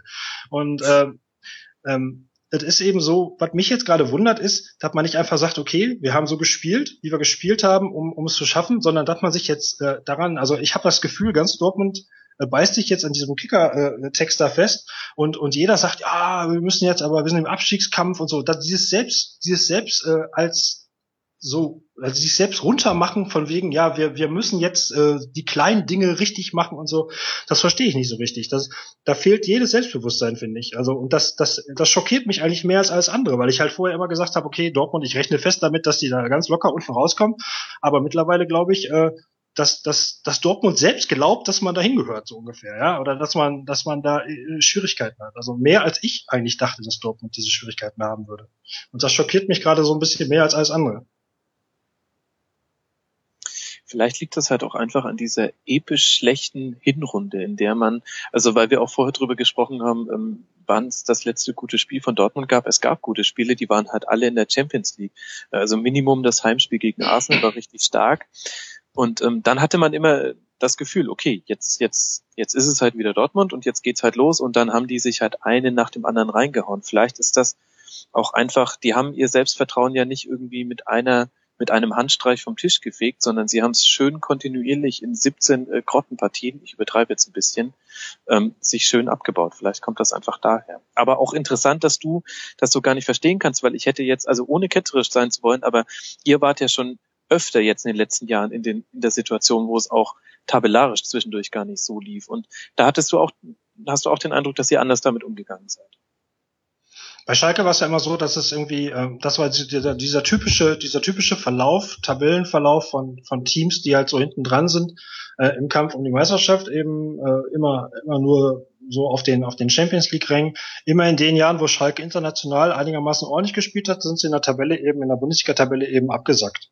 Mhm. Und ähm, diese, diesen Spagat zu schaffen, wie es ja eigentlich über Jahre eben nur Bayern München schafft, weil die Nummer eben ähm, zum einen die Erfahrung haben, zum anderen eben auch wirklich zwei äh, Topkader äh, beschäftigen. Ähm, diese Erfahrung, die wächst langsam und in den letzten zwei Jahren geht's ja nun mal so ein bisschen. Ne? Also mittlerweile äh, kommt Schalke eben ja wir müssen uns jetzt nicht über das einzelne Spiel im Einzelnen reden, aber so ergebnistechnisch äh, schafft es Schalke, äh, die Vorrunde in der Champions League zu überstehen und schafft es jetzt trotzdem dabei, in der Bundesliga oben dran zu bleiben. Und ähm, das war vorher eben nicht so der Fall. Ja, vorher war es eben, wie ich gerade sagte, in der Champions League dann, wenn es in der Champions League ein bisschen weiterging, war es eben in der Bundesliga schlecht. Dieses, dieses, dieses Wechseln. Und, ähm, aber so krass unten drin, das war jetzt zum letzten Mal äh, unter Magath und dann hat ja auch, ja, ich weiß nicht, ich hatte, da hatte ich eigentlich auch nicht das Gefühl, dass es so lange so weisen würde. Also dieses äh, richtig große Zittern, weiß ich nicht, habe ich so nicht, nicht so richtig empfunden, muss ich sagen. Aber es ist ja auch kein großes Zittern. Also ich glaube, dass in Dortmund immer noch sehr, sehr viel äh, Vertrauen darin ist, dass man die Klasse hält. Nur äh, geht es in Dortmund momentan ja auch darum, äh, dass man schauen muss, wie man sich nächste Saison aufstellt. Es gibt immer noch, weiß nicht, ob es die Möglichkeit noch gibt, offiziell schon, dass Reus bleibt. Reus wird aber nicht bleiben, wenn die jetzt längere Zeit da unten stehen. Dafür müssen wir vielleicht auch schneller dann wieder aus dem Keller kommen. Dass er dann Anfang März einfach weiß, okay, ähm, ich habe hier noch eine Möglichkeit vor oder nach dem Rückspiel gegen Juventus äh, nächstes Jahr zumindest nicht wieder gegen den Abstieg zu spielen und es gibt dir eine Perspektive in dem Verein. Du, äh, du sagst dann, das Selbstverständnis ist äh, des Vereins ist natürlich, dass man technisch gut spielen muss und dass man äh, Borussia Dortmund ist. Aber du hast ja Dortmund auch gesehen, zumindest äh, über 90 Minuten im Derby und hast ja gesehen, wie wenig äh, inspiriert das in dieser Saison war. Ähm, du hast den Vergleich zum letztjährigen Auswärtsderby von Dortmund auf Schalke. Äh, ist ja eine ganz andere Mannschaft, die in diesem Jahr auf dem Platz steht. Und das liegt nicht nur daran, dass Lewandowski nicht da ist. Ganz seltsame Saison, in die sie sich dann selbst reingezogen haben. Äh, muss man einfach schauen, dass man da wieder schnell rauskommt. Und das, das passiert gerade in Dortmund. Das mag man vielleicht sagen, äh, seltsame Methode. Ich glaube aber, dass äh, dass es gerade nach der Kritik, die in den vergangenen Wochen, als gar nicht gespielt wurde, auf den Verein dann eingeprasselt ist, wo wirklich jeder dann erklärt hat, warum das Spielsystem von Dortmund überaltert ist, warum äh, Klopp es nicht mehr drauf hat und so weiter. Natürlich muss man, äh, fließt das dann alles mit ein. Und so reagiert der Verein jetzt, so reagiert Klopp jetzt. Ich finde das vollkommen okay. Und wie ist es jetzt bei dir? Wenn du dir jetzt die Ergebnisse des Spieltags anschaust, guckst du dann zuerst, äh, wie Schalke gespielt hat, wie Bayern gespielt hat, wie Gladbach gespielt hat, oder guckst du jetzt zuerst zum Beispiel auf das nächste Spiel, über das ich gerne reden würde, ähm, HSV gegen Köln äh, 0 zu 2? Wo schaust du zuerst hin, Stefan? Ähm, ich guck, glaube ich, eher auf die oberen Vereine, aber das hängt auch damit zusammen, dass ich äh, beruflich dann eben mich mit diesen Vereinen mehr beschäftige. Dass ich also wenn ich arbeite für ISWN schreibe, dass ich dann äh, über Bayern schreibe, dass ich über Schalke schreibe und Gladbach schreibe und nicht über, gut, über Hamburg schreibe ich viel, interessiert mich auch sehr. Ähm, das ist noch skurrilere Situation ist in Hamburg, als es in Dortmund der Fall ist. Aber äh, ich weiß nicht, ich beschäftige mich da jetzt nicht wirklich mit dem Abstiegskampf die ganze Zeit und gucke da nicht auf die äh, Ergebnisse. Ich denke, ja gut, man setzt sich ja auch nicht ähm, vor den Fernseher und macht äh, ein Bild von äh, Dauerregen in der russischen Taiga an und guckt sich das drei Stunden äh, nacheinander an, sondern man guckt dann lieber auf Sonnenschein und Inseln. Ja, aber wenn du dich sehr für den HSV interessierst, dann kannst du uns doch jetzt erklären, äh, was sollen denn diese lächerlichen neun Tore? Was ist denn da in Herrgotts Namen los? also. Ja, was ist da los in dem Verein? Und was ist denn im Sturm los? Äh, La Soga war die ganze Saison angeschlagen. Hat's nicht, Weißer kommt jetzt gerade erst zurück. Du hast halt offensiv dann äh, wenig Spieler. Nikolai Müller, wenn man sich vor Augen hält, was er letztes Jahr in, in Mainz geleistet hat und wenn man ihn jetzt bei Hamburg auf dem Flügel sieht, das ist ja nicht mehr einer derselbe Spieler. Ja, ja. ja. Und äh, ich weiß nicht, es scheint so ein Sumpf zu sein, in dem man da einfach reingezogen wird in, in Hamburg, in dem dann nichts mehr läuft. Weil neun Tore, das ist ja in 18 Spielen jedes zweite Spiel ein Tor. Es ist ja dann auch eigentlich nicht mehr zu erklären.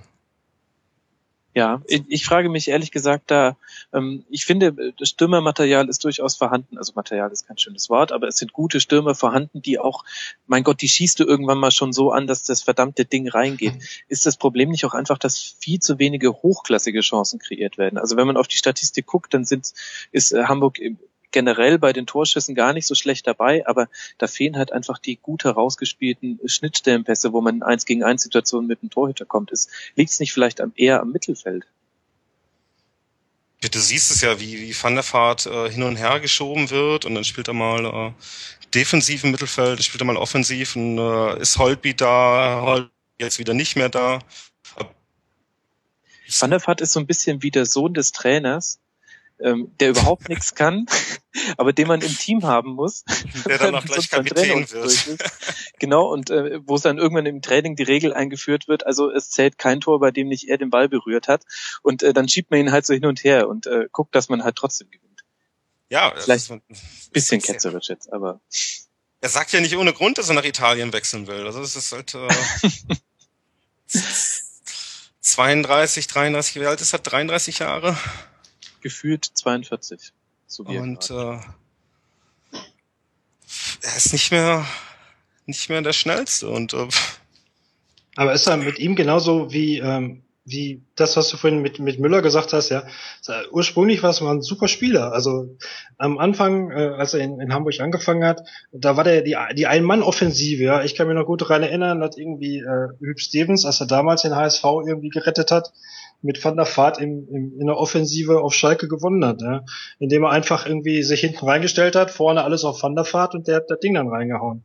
Und das ist schon erstaunlich, äh, ja, wie, ja, aber wie jetzt Spieler in Hamburg absacken. Ne? Jetzt spielst du alles auf Van der Vaart und Olic und das kannst ja dann acht Jahre danach auch nicht sein. Ja, ja, genau, richtig, genau. Das, ist äh, irgendwie überholt, ne? Ja, und dann holst du dir, holen sie jetzt den äh, Diaz von, von Basel, wo dann in der Hamburger Presse ganz euphorisch über den geschrieben wird. Und wenn man dann in der Schweizer Presse liest, sind sie alle ganz begeistert, dass er für zwei Millionen verschwunden ist, weil er nur 13 Spiele gestartet ist von 48 in, in der Schweizer Liga in zwei Jahren.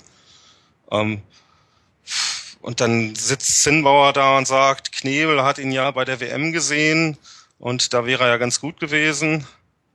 Es wirkt alles so einfach zusammengeholt. Mhm. Also überhaupt nicht geplant ja. und das ja schon seit Jahren. Also dann kommt Arnesen und holt die Chelsea-Spieler und äh, so zieht sich das ja seit Jahren durch den Verein. Mhm. Und ich, ich fand, man hatte so ein bisschen, also ich persönlich hatte zumindest den Eindruck, als äh, Holtby und Green verpflichtet wurden äh, am Anfang der Saison, da dachte ich mir, hm, das könnte jetzt tatsächlich mal, das könnten jetzt mal strukturell sinnvolle Wechsel gewesen sein, wenn man mit denen fix plant. Und jetzt ist es aber auch so, ich weiß nicht, ob die schlecht trainieren oder was da los ist, aber ich habe den Eindruck, die hatten eigentlich gar nicht so den Masterplan. Die hatten jetzt nicht ihre Top 11, wo sie sagen, wir möchten auf lange Sicht Heiko Westermann und Marcel Janssen durch diese jungen Perspektivspieler, die gerade auslaufen können, ersetzen. Ja, aber die haben ja dann auch den, haben Green und Holtby geholt, die haben ein Spiel gemacht und dann war Slomka weg. Danach ist Green noch zweimal, zweimal oder drei Spiele hat er noch gemacht, so über jeweils 15 Minuten und hat es dann zum Ende der Hinrunde ja noch einmal in Kader geschafft oder zweimal. Das war alles. Also Stimmt, Slomka habe ich wieder ganz verdrängt. Ja, Wahnsinn, wie, wie lang das her ist. Ja, also würdest du sagen, Stefan, also den HSV lasst ihr hinter euch. So viel Kampfansage muss sein, oder? Ja, ich weiß, also ich war, trotz alledem war ich ja von Hamburg in den Spielen gegen Bayern in der Liga und äh, gegen Dortmund, die ja kurz hintereinander waren, recht angetan. Äh, ne Aber das hilft dir nichts, wenn du gegen die Bayern äh, gut spielst und äh, da äh, trotzdem dann irgendwie verlierst oder meine. Nö, da haben sie doch einen Punkt geholt. Ne? Ja, ja, ja, sie haben einen Punkt geholt, im, im Pokal haben sie dann verloren. Ähm, aber das sind doch nicht die Punkte, die die brauchen. Und meine Güte, neun Tore, wo wollen die denn hin? Also äh, können ja. wir ja ein Fass aufmachen, wenn die am 24. Spieltag mal zweistellig sind. Also das, das mich macht das sauer, ganz ehrlich. Das ist doch, das ist doch unfassbar. Da stellst du dich da alleine äh, gegen Köln zu Hause und ach, naja, vielleicht rege ich mich da auch zu sehr auf. Aber jetzt kommt Herr Beister dann komplett zurück und gucken. Jetzt müssen wir nach Paderborn. Das wird ja ganz interessant dann am Mittwoch. Mhm. Ja, das stimmt. Und ähm, vielleicht, vielleicht, also Ivica könnte ja tatsächlich ein Faktor sein, weil jemand, der einfach äh, wahnsinnig viel rennt, äh, das reicht schon, um bei Hamburg positiv aufzufallen derzeit. Und wahrscheinlich ziehe ich mir jetzt wieder ganz viel Hass der Hamburg-Blogger zu, aber es tut mir leid, ähm, die Mannschaft überzeugt mich nicht. Ähm, bevor ich mir ähm, noch mich hier noch weiter irgendwie in mein äh, Grab rede, lasst uns mal zum nächsten Spiel kommen. Äh, Freiburg gegen die Eintracht 4 zu 1 mit einem überraschenden Hattrick-Schützen. Ähm, ich sag, Thorsten, ihr müsstet euch Nies Petersen holen als Huntela-Ersatz. ja, ich weiß nicht. Ähm, geht schon. Peter. Nee, nee ähm, aber ich hab, wie hast du das Spiel gesehen? Ich habe in der Sportschau gemerkt äh, oder gelernt, äh, dass äh, die Tore eben dann fallen, wenn in Freiburg bergab gespielt wird irgendwie, weil ja ein Gefälle von einem Meter stattfindet oder äh, der, der Platz hat ein Gefälle von einem Meter und dann geht's plötzlich. Und ähm, das hat mich ein bisschen amüsiert, das, das wusste ich noch gar nicht. Also und äh, finde es erstaunlich, dass es geht. Und ähm, ist wie ist eigentlich heute, wie ist eigentlich, weiß, weiß man schon irgendwas über diese, diese, über diese Abstimmung? Ja, die ist ähm, positiv ausgegangen. Ähm, das okay. neue Stadion kommt. Die okay. Wolfschanze. Okay. Bitte? ich glaube, Wolfswinkel heißt das Stadion, aber. Ja, ich glaube, der Stadtteil in dem Sinne, oder der, Stadt, ja. der, der Ortsteil, genau, ja. Naja, ich bin halt, äh, ich mag äh, Thomas Schaaf, ja, und äh, ich gucke mir halt gerne Spiele an, äh, wo Thomas Schaaf Trainer ist, und das war halt früher dann bei Bremen und jetzt nochmal bei Frankfurt. Und ähm, ja, aber zweite Halbzeit war schon war schon heftig, ne? Also wie, wie Frankfurt dann das das äh, Ding halt äh, aus der Hand gegeben hat, diese eine Chance, die da noch war, ja, irgendwie äh, recht am Anfang der zweiten Hälfte, wo ähm, ich weiß gar nicht, was war, dann irgendwie noch vorbeigesegelt ist und das das wäre dann so dieses Momentum gewesen, um um um diesen diesen guten äh, Freiburger Start nochmal zu unterbrechen. Aber dann ging es halt bergab, ne? im wahrsten Sinne des Wortes, eben für die für die Eintracht, ja. Und ja, erstaunlich, ja, dass Freiburg das da äh, so, so gedreht hat. Also wie sie aus der, wie sie aus der Halbzeit gekommen sind, war jedenfalls sehr beeindruckend. Stefan, ich werde dich jetzt bei jedem der nächsten Mal Teams fragen, ob ihr am Ende der Saison vor oder hinter denen steht. Ähm, dann können wir am Ende ähm, Strich drunter machen. Freiburg. Also wir werden am Ende auf jeden Fall Dortmund für 13. Äh, denke ich, und Freiburg wird hinter Dortmund landen. Trotz ausgerechnet Petersen, der dann mit dem Kopf mit links und mit rechts trifft. Ähm, mhm ich finde auch irgendwie, das war doch, war das nicht vielleicht auch wieder so ein typisches Strohfeuer einfach? Also ich erinnere mich da an Martin Fehnin, gut, der hat im zweiten Spiel bei seinem Debüt auch nochmal zwei Buden gemacht nach seinem Hattrick, aber es gibt's auch immer wieder. Ein genau. gutes Spiel und dann tschüss. Der, und dann gab's bei Hertha nochmal einen, der auch direkt nach der Winterpause, glaube drei, auch schon lange mhm. her, 10, 15 Jahre. Ähm, aber daran habe ich mich auch erinnert. Ähm, ich, ich glaube nicht, dass Petersen da die Saison über das aufrechterhalten kann. Ja, kann man gar nicht sagen, oder? Also das ist völliges, äh, völliges Rätselraten. Ne? Ich meine, der, dass der Fußball spielen kann, ist ja klar irgendwie. Das muss halt immer irgendwie passen. Ja? Das war jetzt in dem Spiel halt alles überragend, äh, drei Dinger direkt, aber wie er dann da eingebunden wird in seine Mannschaft, äh, wenn er dann auch von Anfang an spielt, ob er dann derjenige Stürmer ist, der dann halt auch wirklich immer da steht und immer da spielt, ähm, was Streich mit ihm da so vorhat, da muss man erstmal abwarten. Mhm. Und es wird jetzt direkt auf ihn zukommen. Memedi fällt verletzt ja. aus, also ja. muss er jetzt sofort ran. Und ich weiß es nicht. Also Petersen hat ja diese Saison bei Bremen wenig gespielt, er hat letztes Jahr seine Einsätze gehabt, aber letztendlich, seitdem er von Cottbus weg ist, ja nie mehr richtig überzeugt. Und das sind ja drei, vier verlorene Jahre. Ob man die mhm. jetzt dann einfach wenn du, wenn du ohnehin immer auf Dortmund kommst, wenn ich sehe, was, was Kagawa mit in zwei Jahren verloren hat. Äh, der übrigens auch im ersten Spiel, der gegen Freiburg war es damals, extrem gut gespielt hat und danach. Ja, stimmt. Da hat er diesen wahnsinnigen Außenrisspass in den Lauf gespielt, der dann, glaube ja. ich, zu einem der Tore geführt hat. Ja, mit Großkreuz zusammen. Also ganz tolle Leistung. Man hat richtig gesehen, warum Großkreuz Weltmeister geworden ist und äh, danach kam mir leider nichts mehr von beiden ich bin mir noch nicht so ganz sicher, ob Sarkasmus im Podcast funktioniert. ich ich habe da so eine, so eine Verlaufsstudie noch am Laufen, aber ich bin mir nicht sicher. Aber gut, ähm, wenn wir jetzt schon über Petersen so schön geredet haben, ist der Bogen zu Werder Bremen auch wirklich ein leichter ähm, 2 zu 0 gegen die Hertha am Sonntag. Und man muss sagen, zwei richtig schöne Buden von Di Santo. Hat Spaß gemacht, sich das anzuschauen, oder Thorsten? Ähm, Habe ich nicht gesehen. du hast da nichts zu sagen. Oder Stefan? Was? Er hat was verpasst, oder? Auf jeden Fall. Ja. Also gerade das erste Tor, wo, wo Kraft dann ja kritisiert wurde bei Sky. Äh, ich fand es einfach toll. Der Ball drehte sich noch ein bisschen, bisschen weg. Für mich sah das gar nicht so haltbar aus, wie es dann gemacht wurde. Und äh, das ist ja auch so ein ganz überraschender Spieler, der auf einmal in der Bundesliga sich richtig durchsetzt, äh, was ich nicht gedacht hätte. Weil ich arbeite ja viel mit Engländern zusammen und äh, kriege das dann ja immer mit, wenn dann Spieler aus der Premier League nach Deutschland wechseln, wie so das Interesse ist und wie die Spieler eingeschätzt werden. Je nachdem, wie groß dann die Meldungen sind, die man aufschreibt. Und die Santo war immer so eine Fußnote nur, weil niemand ihm was zugetraut hat. Und als er dann letztes Jahr im vorläufigen WM-Kader auftauchte für, Agent für die WM, ähm, war das ein Lacher. Mhm. Und äh, gut, er hätte wahrscheinlich auch nicht im WM-Finale gespielt, aber Bravheit hat auch im WM-Finale gespielt. Insofern, äh, es gibt ja immer wieder Leute, die, die ganz überraschend auftauchen und eine ganz tolle Saison spielt er. Ähm, mhm. Guter Mann. Da kann ich ja nur empfehlen, es gibt ein hervorragendes Interview mit ihm ähm, auf Spox äh, von Stefan Rommel, dem Knallgöber, den wir auch schon mehrmals in der Sendung hatten. Wirklich äh, sehr interessant. Ähm, da hat er interessante Geschichten erzählt, auch unter anderem aus seiner Zeit in England. Und nachdem du jetzt schon Bravheit gerade fallen hast lassen, möchte ich noch kurz den Namen Westergaard fallen lassen. Ich fand das wahnsinnig faszinierend, wie Westergaard ähm, kaum ist er bei einem anderen Team glorifiziert wird zu einem zu einer zu einer Zaubermaus am Ball. das ist neue Bratset und Vermahlen und äh, was man da alles gelesen hat. Mhm es, manchmal ist ein Wechsel allein auch deshalb schon gut, weil man im Vergleich zum aktuellen Kader dann schon mal ein bisschen besser aussieht. Und die Hertha wahnsinnig lustlos. Ich bin wirklich äh, die Hertha dieses äh, dieses Jahr, meine Güte. Also vielleicht haben sie auch echt keinen Bock.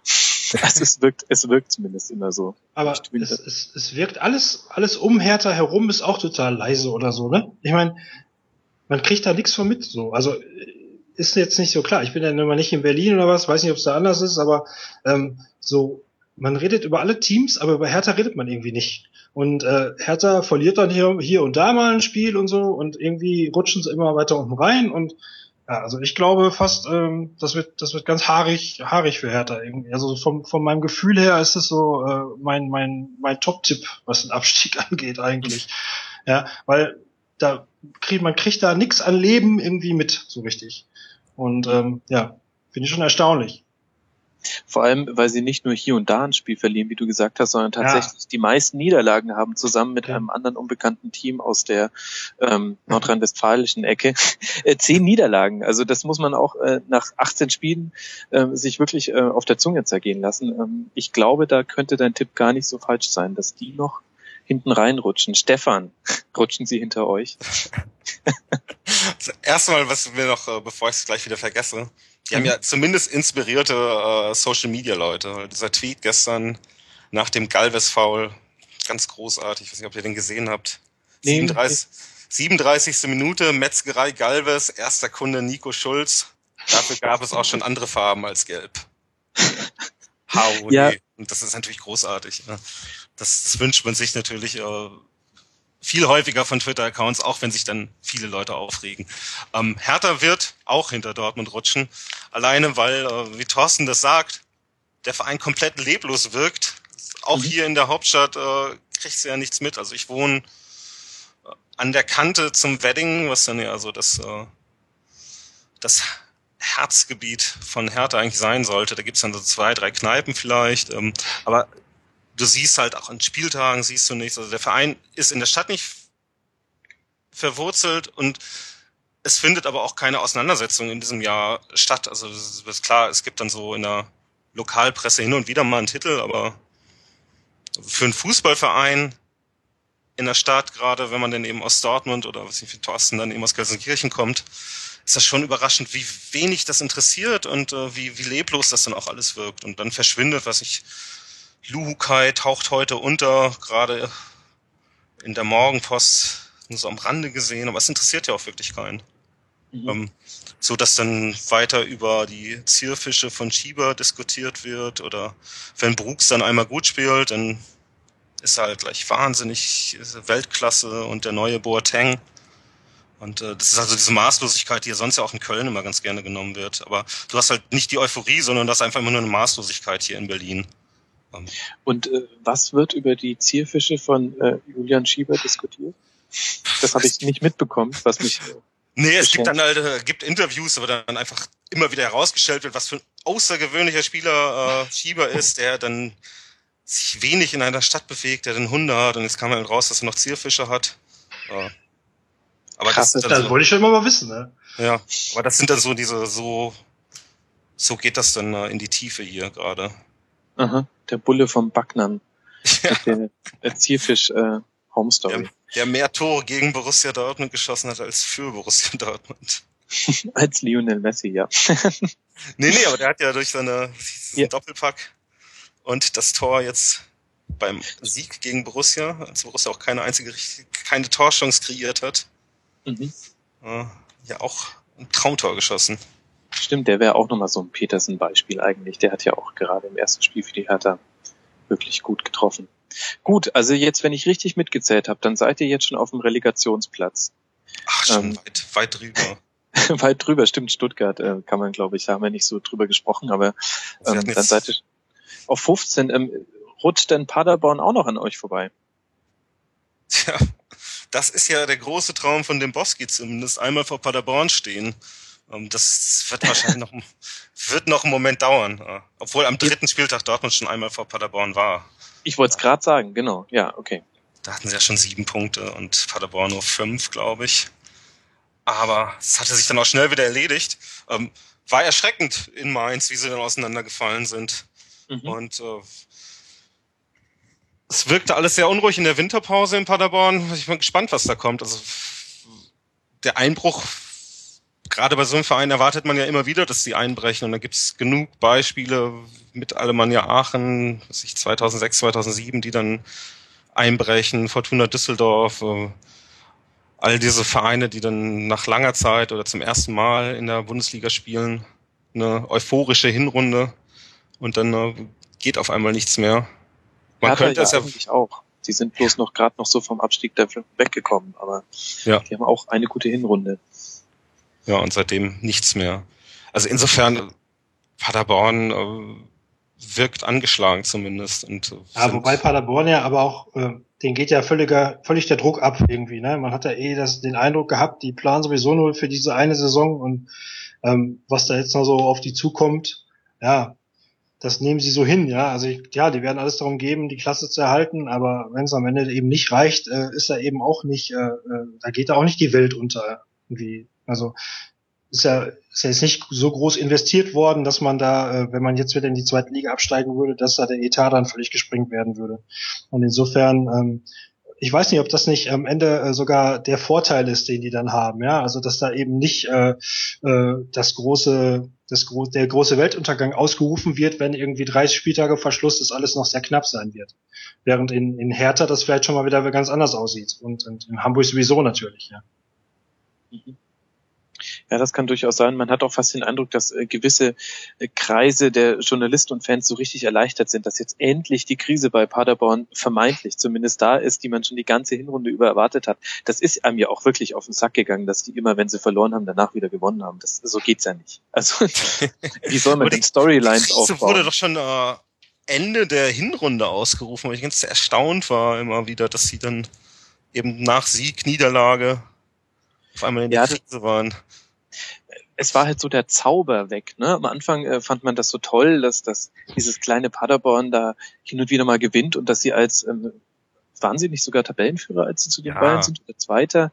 Ähm, das, das war ja auch eine schöne Geschichte zum Erzählen, aber irgendwann stellt man halt fest, naja, es ist halt trotzdem auch nur Paderborn und ähm, ist halt Backer Lords und ähm, ich hatte den Eindruck, dass es den Medien dann auch langsam irgendwie ein bisschen es gibt so wenige Geschichten, die man erzählen kann über solche totalen Underdogs. Ja, aber die hatten dann ja schon, so klar, die äh, Trainingsplatzgeschichte wurde dann auserzählt irgendwann.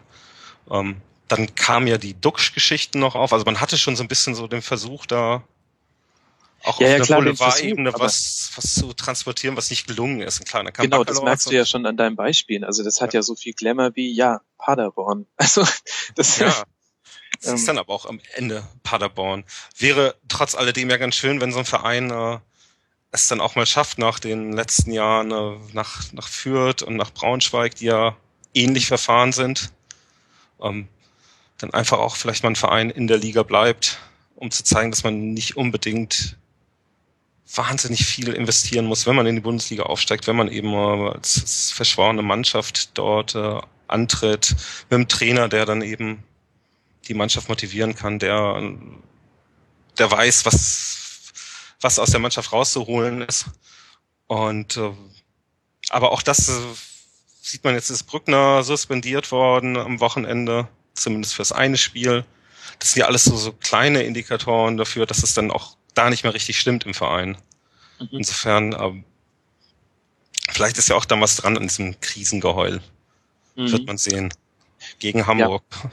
Genau, das, äh, das wird tatsächlich jetzt ein entscheidendes Spiel, Paderborn gegen Hamburg. Und letztlich würde einen beides nicht wundern. Es würde mich jetzt nicht wundern, wenn wir in ein paar Tagen als die größten Deppen da stehen, weil Paderborn wieder total gut spielt, so wie sie es in der Hinrunde gemacht haben. Und es würde einen aber genauso auch nicht wundern, wenn es jetzt einfach den, den Gang der den Lauf der Dinge einfach nimmt. Naja gut, aber nach dem Sieg gegen Hamburg können man ja immer noch sagen, es war nur Hamburg. Definitiv, ja. Aber vielleicht schießt ja Hamburg ein Tor. Und das, also dann würde ich sagen, ist die Krise auch in Paderborn angekommen. Das kann man dann nicht mehr schönreden. Sollte jetzt Hamburg ein Tor schießen, also dann können sie eigentlich auch gleich die Lizenz nur für die zweite Liga beantragen. Tja, hoffentlich haben sie das schon gemacht, sonst, äh, sonst wird es ohnehin kritisch. Leute, ich glaube, wir sollten jetzt aufhören, weil mir fällt gerade auf, dass ich wahnsinnig auf Hamburg rumhacke. es tut mir sehr leid, aber vielleicht merkt man, dass, äh, dass ich von diesem Team auch irgendwie enttäuscht bin. Menschlich jetzt nicht, da habe ich nichts erwartet, aber, aber einfach spielerisch ist es einfach furchtbar. Ähm, ich danke euch sehr, äh, dass ihr euch die Zeit genommen habt, mit äh, mir über den äh, Spieltag zu reden. Wir haben noch zwei Fragen bekommen, und zwar die eine Frage ist von Ed Napto FCB der äh, Stefan fragt, ob man auch an Klopp festhält, wenn man weiter auf den Abstiegsrängen bleibt. Ich denke, das wird eine kurze Antwort. ich bin mir nicht sicher. Ich, ich sag ja, man hält, äh, hält dran fest. Aber irgendwann Aber du bist dir tatsächlich nicht sicher? Ich, ich bin mir nicht sicher, ob, äh, ob jetzt sagen wir mal zwei Niederlagen gegen gegen Augsburg und gegen Freiburg dann nicht irgendwann doch den Verein nervös werden lassen. Aber meinst du nicht, also ich hätte, meine These wäre gewesen, äh, Klopp, äh, klar, da, da kann sein, dass er geht, aber nur von sich aus. Also den, der macht, wenn er den Schritt selbst. Wenn er merkt, irgendwie, ähm, Aki Watzke ähm, bringt ihm keinen Kaffee mehr mit extra viel äh, Milchschaum vorbei und äh, massiert ihm die Schultern, während der Taktikanalyse macht, wenn er merkt, dass ihm so die kleinen. Aber Aki wird ja wahrscheinlich Interviews geben und sagen, dass die Bayern schuld sind. Insofern sollte man da nicht ja. viel drauf geben. Aber es kann durchaus sein, dass Klopp dann auch irgendwann sagt, äh, das war's für mich, weil für Klopp geht's ja dann auch um, äh, um seine Karriere und er muss ja, ich glaube, er hat immer noch den Traum, dass er nach England gehen will irgendwann und mhm. mit Dortmund abzusteigen ist vielleicht nicht nicht so toll dann, um den ganz großen Vertrag in England zu bekommen. Ähm, Andererseits, welche Trainerposten sind denn gerade in England irgendwie interessant und vakant auf längere Sicht hin? Das geht ja relativ schnell. Uh, City. Uh, Bäh. Ja, interessant. Weiß nicht, Liverpool. Weiß ja, man auch nicht, was mit Rogers wird. Vielleicht beerbter Arsen, das könnte natürlich sein. Ja, der große Arsen Klopptausch, den, glaub, Eilenberger wollte den ja sehen in seinem großartigen Interview. Aber ich glaube, mhm. das wird nicht passieren. Mhm. Man Aber, muss wahrscheinlich froh sein, dass, äh, dass die Bayern gerade zufällig Guardiola haben, sonst hätten sich jetzt einfach die Bayern auch noch den Klopp gekauft, dann wäre das ja eher Gmate. Ja, da ist ja Tuchel dann, ne? Ach ja, richtig, stimmt, ich vergaß. Richtig. Oder Jens Keller, man weiß ja nie. Sie überraschen einen manchmal ja auch. Okay, und dann habe ich noch eine Frage und die kommt von Frank, der ähm, sich heute nur um das Technische ähm, äh, gekümmert hat. Und ähm, liebe Hörer, ähm, es war sein Wunsch. Ich kann da nichts für, dass man heute nichts von ihm gehört hat. Und jetzt fragt er mich, ich soll zum Abschluss noch Thorsten fragen, wie er den Abstieg vom BVB feiert, wenn es soweit kommt. Auch gar nicht, so weit will ich da gar nicht gehen. Also ähm, feiern würde ich da nicht. Ähm, nur als äh, du, Max, mich halt vorhin gefragt hast, natürlich äh, finde ich das erstmal ganz gut, wenn die nicht gewinnen. Ähm, aber feiern würde ich da nicht. Also ich würde auch davon ausgehen, dass sie dann ein Jahr später wieder dabei sind. Also so ganz verlieren will ich die auch nicht. Weil mhm. ist ja schon irgendwie, man, man, man profitiert ja voneinander, ist ja so, ne? Ich meine, ähm, ich habe genug Arbeitskollegen, mit denen ich mich sehr gerne, also Dortmund-Fan, Arbeitskollegen, mit denen ich mich sehr gerne über Fußball unterhalte, die möchte ich auch nicht missen. Aber ähm, so ein Jahr zweite Liga finde ich schon ganz cool. Aber die B1 willst du dann schon entlang laufen, oder? nein, nein, ganz so populistisch bin ich ja gar nicht. Ich bin auch nicht aus Gelsenkirchen übrigens, weil das vorhin so gesagt hast. Ich wollte nur nicht so dazwischen grätschen. Ich bin ja aus Duisburg. Duisburg ja. Aber ähm, macht ja nichts. Und ähm, wir haben ein großes Einzugsgebiet. Und ähm, nee, wir so wie also, Wolfsburg. Na, das ist ja in Gelsenkirchen ist ja so. ja, schade, dass ich da noch nicht zugeschaltet war. Ihr hättet echt äh, Spaß gehabt. Aber ähm, nee, ist ja so. Ähm, in, auf Schalke ist ja ist ja so. Es gibt ja zwei verschiedene Jubel. Einmal den den eigenen Torjubel und dann den Jubel bei Toren gegen Dortmund. Und das zu hören ist halt auch immer großer Spaß. Und manchmal gibt es halt wirklich Spiele, die machen gar keinen Spaß und dann hat man wenigstens diesen einen Jubel. Das ist schon ganz cool. Also insofern ganz ganz will man Dortmund auch nicht verlieren. Mhm. Das kann ich als Bayern-Fan auch wirklich nur unterstreichen, ähm, so sehr die 60er einem echt auf den Sack gegangen sind. Ähm, irgendwie ist es auch, also so komplett ohne ist auch langweilig und es gibt ja sogar nette 60er-Fans. Ähm, also man braucht irgendwie schon die Rivalen. Ich glaube, versöhnlicher kommen wir aus diesem Podcast nicht raus. Vor allem, wenn wir, wenn ich vermeide, jetzt noch irgendwas über den HSV zu sagen. ähm, ihr beiden, vielen, vielen Dank, dass ihr mit dabei wart. Hat mich sehr gefreut. Ähm, vielen Dank, Stefan Ürsfeld. Ihr Leute da draußen folgt Ed Ürsfeld auf Twitter. Danke dir, Stefan. Jo, danke euch. Und Thorsten, dir auch vielen Dank fürs Dabeisein. Zum wiederholten Male Ed Thorsten Wieland bei Twitter auch sehr verfolgenswert. Vielen Dank. Vielen Dank, Glück auf. Und dann kann ich mich nur noch bei den Hörern bedanken, die bis hierhin durchgehalten haben. Schön, dass ihr wieder eingeschaltet habt. Äh, liked uns bei Facebook, folgt uns bei Twitter, bewertet uns bei iTunes, das hilft uns sehr und abonniert auch sehr gerne das Tribünengespräch. Das ist unser zweites Format neben der Schlusskonferenz. Einfach nach Tribünengespräch suchen, da findet ihr auch schon eins und auch dort freuen wir uns wie Bolle über gute iTunes-Bewertungen, weil uns das merklich Hörer bringt und darüber freuen wir uns sehr. Vielen Dank fürs Zuhören und bis zum Donnerstag, wenn wir die nächste Schlusskonferenz aufnehmen. Ciao.